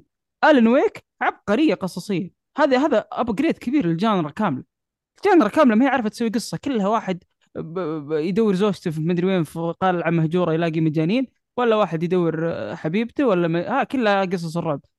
تبغى تجيك قصة ب style Twin Peaks ولا True Detective ولا قصة عبقرية ألان مرعبة Wake مدرسة. Alan Wake 2 كان شيء خرافي مدرسة Alan Wake كنت يعني أتوقع انها بتكون مركز متقدم عندي. يعني بس بختم حاجة بس السينمائية اللي فيها بس بعيدة مرة ثانية. شيء خرافي level آخر level آخر. سوني كانت تقدم سينمائية ممتازة بس Alan Wake 2 شيء يا شيء رجال الأغاني. اللي في اللعبة تسرد لك القصة. شيء ت- يا رجل تسرد لك الجزء اللي راح. شيء خرافي. Alan Wake 2 شيء أسطوري شيء شيء أسطوري. أتفق معك. يعطيكم العافية على قوائمكم. صراحة آه، بس زلدة روعة. تصير هي ال game of the year حقت بودكاست أسبوعنا كامل لأن إحنا ثلاثة. أكيد أكيد. الحين عبد الله عضو الحين. خلاص. عبد الله الحين ثلاثة. عضو. فلعبة السنة game of the year البودكاست أسبوعنا. زلدة زلدة Tears of the Kingdom السنة اللي قبلها كانت game of the year البودكاست أسبوعنا. Elden Ring السنة اللي قبلها اللي هي 2021 game of the year البودكاست أسبوعنا. والله إني نسيت. وانت محضر زين يعني آه، إيش كانت؟ 2021 It Takes 2 كانت افضل لعبه صح It Takes 2 تستاهل صح تستاهل. آه طيب آه، الحين عندنا مشاركات رح نلقى مشاركاتكم. آه نصها عندي نصها عندي يزيد فنبدأ مع اللي عندي يزيد النص عندك ال- كلها عندك عندي. أنت شفت المشاركات اللي عند عبد الله بعد ما شاء الله. اي جبتها كلها مرة واحدة. طيب ف مشاركاتكم اللي- ال Discord. شاركتوها لنا في تويتر كان أغلبها اخذناها من تويتر صراحة. أو X آه، لا يزعل إيلون ماسك. فقلنا وش رأيكم بالسنة بشكل عام؟ أعطونا قوائمكم فبنشوف آه، التج- آه، المشاركات. وكان مشاركات كثيرة صراحة. ضيف برضو له دور يعني ضيف ثقيل. فالأول Your Own Your Own كان يقول سنة خرافية من ناحية التنوع. شفنا فيها ألعاب رعب زي Resident Evil والآن و Alan Wake و Dead Space. وشفنا عالم مفتوح زي زلدا وسبايدر مان. وشفنا إضافة Cyberpunk الخرافية. اضافه Cyberpunk ما حد جاب طاريها ما حد جاب طاريها أوكي. لا جيم. والله سنة ما يا نجيب. شوف شوف ما حد تكلم عنها لا، شوف، شوف. في Evil. البود- بودكاست. لا سبيس شوف في البودكاست عندنا إحنا ما نجيب طاري حرامية. أوه. يعني على أساس إنك الحلقة ذيك ما جبت ساعة تسولف عن سايبر بنك عموما أنتم اللي سولفتوا عنها. شفنا ألعاب أكشن وفايتنج وغيرها كثير وأفضل لعبة في السنة بالنسبة لي ريزيدنت ايفل 4 يعني جاي من طرف عبد الله أكيد. أكثر الألعاب المحبطة هي فور سبوكن هوجورتس يعني فور سبوكن اتفهم كأنك ظلمت Hog- Hogwarts يا Your Own Your Own طيب المشاركة الثانية الموقر. يقول Lies of P كانت مفاجأة سارة. الاستوديو أبدع في كل الجوانب مع أنها أول لعبة ضخمة يشتغلون عليها. اللعبة قدمت قتالات زعماء ملحمية مع قصة جميلة سهل إنك ترتبط وتتعلق فيها وال gameplay لا يعلى عليه. أكثر لعبة أحبطت أخونا الموقر هي سبايدر مان 2 حسيتها مملة في أغلب الأحيان مع صفحات القصة. شكرا. فيصل اللي هجمني في الحلقة. طلعوا العالم كلهم معي. آه مشي مشي. خلاص خلاص. شكرا. خلاص طيب المشاركة اللي بعدها من ظافر العجمي يقول سنة جميلة. عشنا فيها لحظات كثيرة ما ننساها. يكفيني إن remake Resident Evil 4 صدر فيها. أما أكثرهم إحباطا ما جت على بالي لعبة صراحة. أوكي حسبت بيقول شيء بعدين فرامل. أكثرهم إحباطا بعدين قال ما في شيء.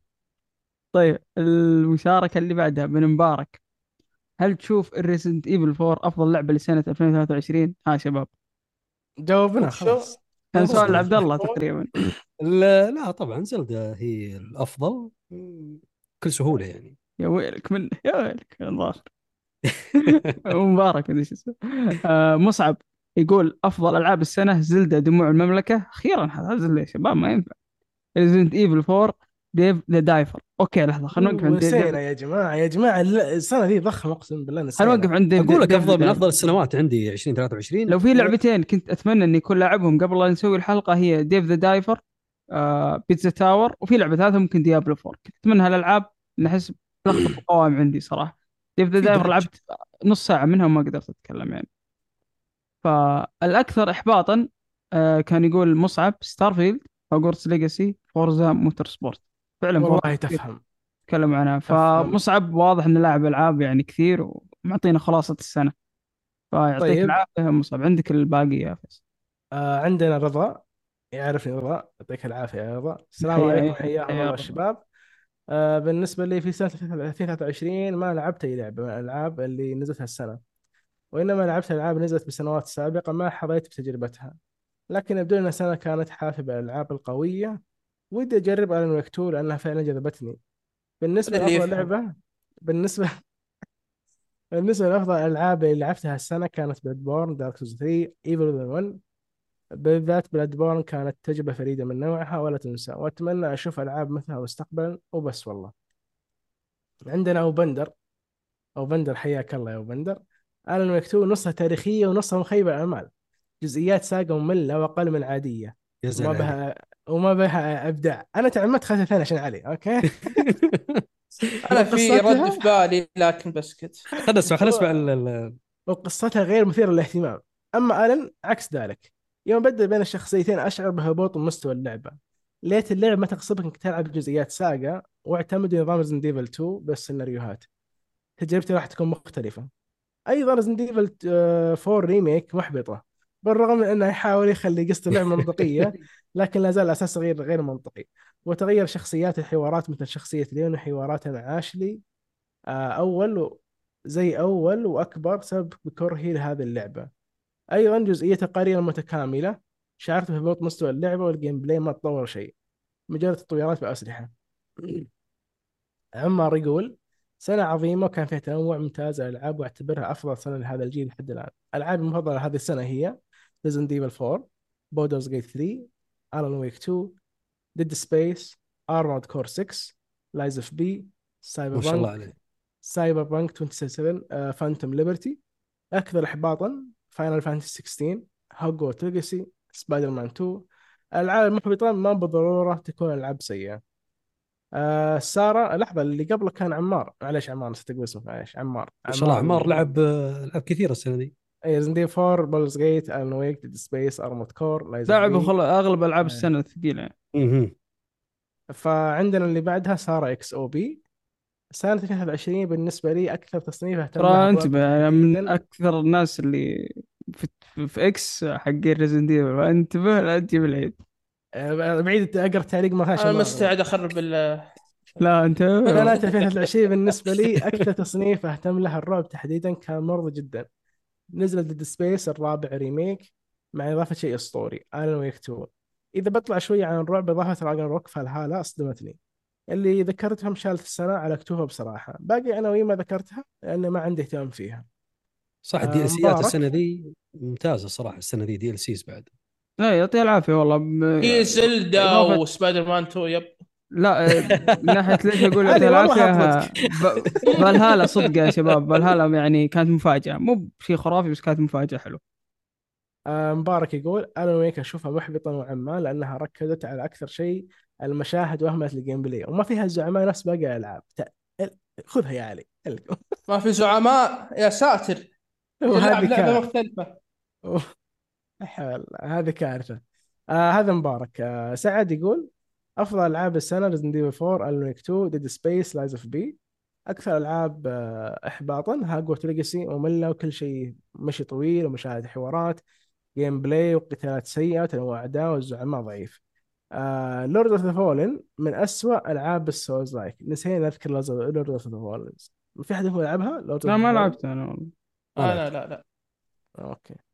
آه آدم يقول سنة جيدة أفضل من 2022 ويكفي remake Resident Evil الاسطوري آه Storm 24 يقول أفضل ألعاب السنة Resi كذبة بي ديد سبيس ماريو. أكثر ألعاب محبطة هوجورت ليجاسي لاحظوا إن هوجورت ليجاسي تتكررت كثير. اي واجد فعلا. آه، من المحبطة. يضيف يقول آه، عموما هذه سنة ممتازة من أفضل سنين الألعاب آه، عندنا عبد العزيز. من أفضل الألعاب بالنسبة لي زلدا دموع المملكة بوابة بولدر ريزن ديفل 4 ماريو الصلاعين عاد زلد الأول اسكت بس. إيه إيه، كمل كمل. تحبون دي سيات أنتم؟ وماريو وندر. اللي خيبت ظني سبايدر مان الصدق كنت متحمس جدا لها ما كان قد توقعات والله المتابعين انهم يفهمون أكثر من فيصل. كلنا نحط و- سبايدر و- مان. ومحشية يا عمي حاطين شو اسمه خلي ساكت بس أنا مستحيل آه. أنسى ذيك الحلقة اللي قعدت تحاول ترى أنا وش طيب بحاول. من رأيي وش- آخر شيء أنت حتى ما حطيته في القائمة ما ما انساها لك هذا. ما عادي إيش المشكلة؟ ما إيش يعني وش أحط عطني لعبة اشيلها أحطها في القائمة حط شيلها مكان زلدة يا أخي أنت تقول ما تستحي على وجهك لا والله صراحة إني ما أستحي كويس إنك عارف آه يعطيك العافية عبد العزيز يعطيكم العافية الشباب اللي شاركونا في الحلقة آه كذا خلاص ما باقي مشاركات. خلاص؟ لا كذا خلاص خلصنا المشاركات. كثيرة مشاركات آه يعطيهم العافية جميعا. ما طبعا قصروا قبل ما و- نختم الحلقة في فقرة أخيرة اللي هي تطلعاتكم لسنة 2024 يا شباب. إيش هي؟ أنا أتطلع لعبة The Wolf Among Us 2 أريد تحقيق كل امنيات لا امزح دور فم أنت؟ بإذن الله إن شاء الله. أنا- خفيف دم. شكرا. إيوه عندي عندي آه، أمنية ثانية. لا إيه. عارفينها. لا ما ثانية. Suicide Squad. عارفين لا. فشل فشل Suicide Squad بإذن الله بإذن الله. حفلة حفلة وقت المراجعات بإذن الله. لما تكون المراجعات تحت تحت الصفر. تعزمني؟ آه، تعال بس تسبها تعال. حياك. أوكي. أنا عندي آه، أتمنى Final ال Rebirth تنجح وأهم شيء عندي السنة هذه صراحة. وباخذ ال backlog حق السنة اللي راحت معي. هذا الشيء اللي بسويه يعني. بس متحمس جدا ال Final من زمان ما جاني حماس اللعبة. صدق صدق مرة متحمس أرجع لأصدقائي كلاود. كلنا صراحة يا ابو الباقيين مو اخويا كلاود بس أخوي. أنا صديق آه. تي تيتا بس. أسكت. آه. بعد التسجيل بعد التسجيل. حكتي حكتي. إيش؟ بعد وش اللي؟ بعد التسجيل يا شباب.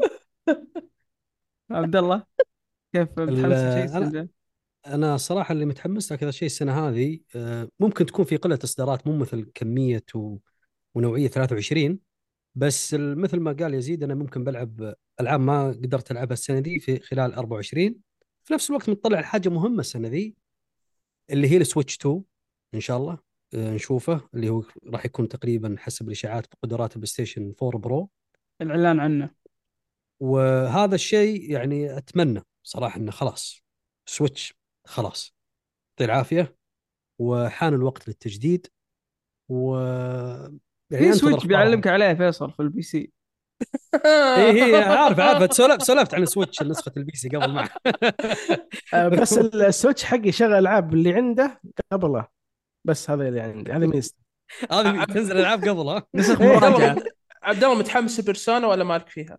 آه، لا والله سلسلة Persona ما أنا أشوف بشكل عام ألعاب ال- يعني سلسلة Persona وال RPG بشكل عام مالي فيه مرة بصراحة. ولا كان ترى لعبت يعني Baldur's Gate على طول أول ما نزلت بس يعني ممكن التصنيف هذا يتغير رأيي. لاحظت إن في تشابه كثير بيني وبين عبد الله ما عدا Resident Evil يعني بس الباقي في. تشابه يعني بالذات Nintendo أنا ترى طحت في Nintendo آه، يعني في ال Switch بالذات يمكن في 2019 20 من يوم دخلت فيه وأنا بصراحة بدأ تفكيري في عالم الالعاب يتغير بالذات مع سلسلة Zelda. ما أدري أنتم لعبتوا سلسلة Zelda كلها ولا باقي لكم لا لا أنا ما لعبتها كلها. لعبت ثلاث أجزاء. Tears و Breath و Link's Awakening ال remake الأخير اللي نزل.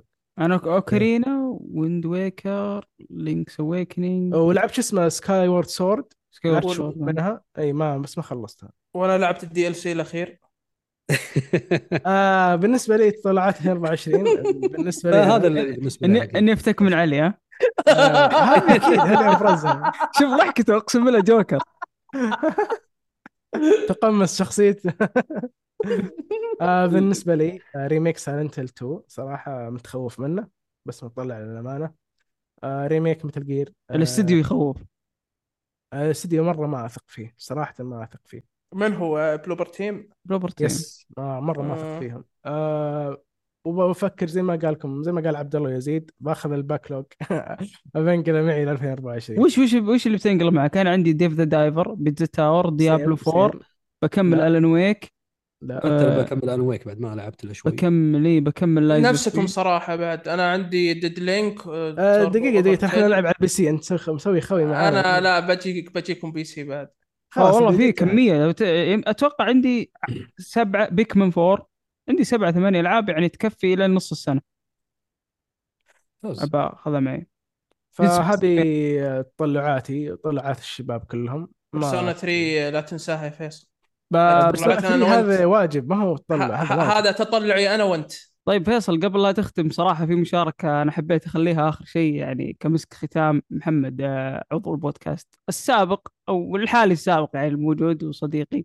فارسل لي رسالة طويلة شاركني فيها وطبعا يشاركنا في أغلب الحلقات في تجارب جميلة. فارسل لي رسالة عن السنة بشكل عام ملخص تجربته في السنة. فراح أشارك أشارككم إياها. فكان يقول محمد مع إني في كثير من الألعاب ما لعبتها هالسنه لكن صراحة سنة 2023 من أفضل السنوات بالنسبة لي. يكفي نزلت Zelda. وأشوفها تتنافس مع سنة 2017 العظيمة. يا ساتر يا ساتر. قاعد يقول تجاربي كالتالي أفضل لعبة بالتاريخ Zelda Tears of the Kingdom Resident Evil 4 بالنسبة له عظيمة. Mario Wonder بالنسبة له ممدح ممتعة. Redfall حاط إيموجي عرفت هذا الهيكل؟ هيكل عظمي مدري كيف يعني. الوفاة. يعني الوفاء ما أدري هي حلوة يعني تتوقع ولا مخيسة؟ أسوأ من السيئة. شكلها كذا. و Atomic Heart يقول كل شيء فيها روعة إلا ال gameplay. يا محمد كيف كل شيء فيها روعة الج- يعني مو بحلوة اللعبة. ما هو أحلى شيء فيها ال gameplay أصلا. غريب صراحة. آه Horizon Forbidden West جيدة. أو يتكلم حتى ألعاب لعبها خارج السنة يعني. God of War Valhalla الإضافة يقول إنها رهيبة. Gotham Knights عبارة عن هراء وما قدرت أكملها. Metroid Dread رهيبة. Metroid Dread حلوة صراحة. أنا لعبتها السنة دي تصدق نسيت أذكرها من التجارب أنا لعبت Metroid السنة دي. والله السنة هذه كل مرة نحاول نشوف ال list اللي إحنا حطيناها مثلا. أكتشف إن إحنا ظلمنا ألعاب كثيرة ما تكلمنا عنها.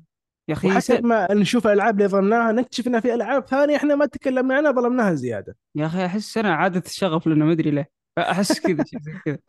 آه Dishonored 2 حاولت أحبها وما قدرت. بعطيها فرصة ثانية السنة الجاية. يا ساتر ساتر يا ساتر. هذه في في انشقاق هنا في الموضوع في في يعني طلعت من ملة البودكاست. الله يهديك. Psychonauts 2 ما عجبتني. أتفهم محمد أتفهم ليش Psychonauts ما عجبتك صراحة؟ يعني أحسها ثقيلة بالحوارات بطيئة مرة بطيئة اللعبة. تحتاج mood معين ما أدري. وخصوصا إنك تلاحظ الفرق تطور اللعبة على جيلين فتلاحظ الفرق. يعني معك بالذات بداية اللعبة تحسها قديمة بعدين منها تحس حتى ال graphics تحسن وال gameplay تتطور. فأتفهم Psychonauts. Metal Gear Solid 5 أتوقع صح؟ MG ما أعرف ألعاب كوجيما هذه نعم نعم ال five يقول رجعت أختمها وكتبتها هنا عشان أقول لك جربها يا يزيد عارف قلت رخيصه قبل. أنا أكره الشخص هذا بشخص شخص أنا محمد. يقول آه ألعاب نزلت في 2023 ودي ألعبها إن شاء الله. سبايدر مان 2 Alan Wake 2 Star Wars Survivor Lies of P Street Fighter 6 Cocoon لوسانت Final Fantasy 16 Hogwarts Legacy. بالنسبة للألعاب المحبطة هي Atomic Heart. okay. المفروض Redfall آه محبوطة. مو كأنه كتب فوق آه، كل شيء فيها روعة عدا ال gameplay. يمكن أحبط ال gameplay. okay. يعني أتوقع كذا. وفيها ألعاب Hogwarts Legacy و Final Fantasy 16 ما لعبتهم لكن الكلام اللي عليهم اغلبه سلبي وبجربهم وأحكم, وأحكم. اي وبعدين كاتب تحت 2023 تذكرت Hi-Fi Rush ما أدري ها يعني زين ولا كويس. لا يقول ما لعبتها. okay. يقول متحمس يلعبها. فيعطيك العافية محمد. ها يلا تقدر تختم الحلقة يا فيصل. آه،. فيصل قبل قبل لا تختم آه، أنت بتختم الحين عارف. بحب أشكر أشكركم وأشكر عبد الله ضيفنا اللي أنا بشكر طيب. نورنا اليوم. لا أنا أبغى أقول كلمة مطولة شوي. آه. موسم كان جدا مجهد وطويل بالنسبة لنا يعني من رمضان اللي راح. تقريبا لنا ثمانية شهور نسجل تكلمنا عن أغلب الألعاب في السنة حلقات خاصة ومفصلة بالذات موسم الجيمنج فيصل كان إضافة جميلة على نهاية الموسم. الله أشكر يسلمك. جهوده آه، معانا مشاركته في الحلقات مشاركته في, في الاجتماعات. جدا ما قصر علي كان معانا من بداية الموسم وعاش الموسم كامل وسجل تقريبا كل الحلقات. صراحة كان النقاش معه جدا ممتع ودائما استمتع إني أسجل معاه الحلقات. فكان موسم جميل لل gaming من ناحية الضيوف اللي نورونا ما ودي أنسى أحد صراحة. Skip Production أبو حمد آه عبد الله اللي اليوم كان معانا. في ضيوف كثير ما ما ودي أنسى. محسن معانا كان بداية الموسم. اللي في المسابقات بعد. ضيوف شباب المسابقات. برضو نحب نوعدكم إن في موسم رمضاني قوي. مسابقات gaming بتكون حلوة جدا مع فريق قهوة gamer ايفوي وأكثر من فريق ثاني. إن شاء الله وفي حلقة تطبخ على نار هادئه ل fansات Resident Evil إن شاء الله تمشي. فهذا بالنسبة لل gaming لأن هذه ختام السنة فممكن تكون ممكن يكون في توقف break شهر شهرين لين ما نرجع. فكالعادة إحنا كل حلقة مراجعة بعدها ناخذ break آه، فهذا الموسم الثالث من بودكاست ال gaming أتمنى ان عجبكم. إذا في ملاحظة ممكن تكتبونها لنا في ال mention تحت آه، أو في ال commentات أو في حساباتنا في ال social media أو وراء يكون آه، والموسم بالنسبة للبودكاست ككل كان موسم رائع من ناحية الأرقام.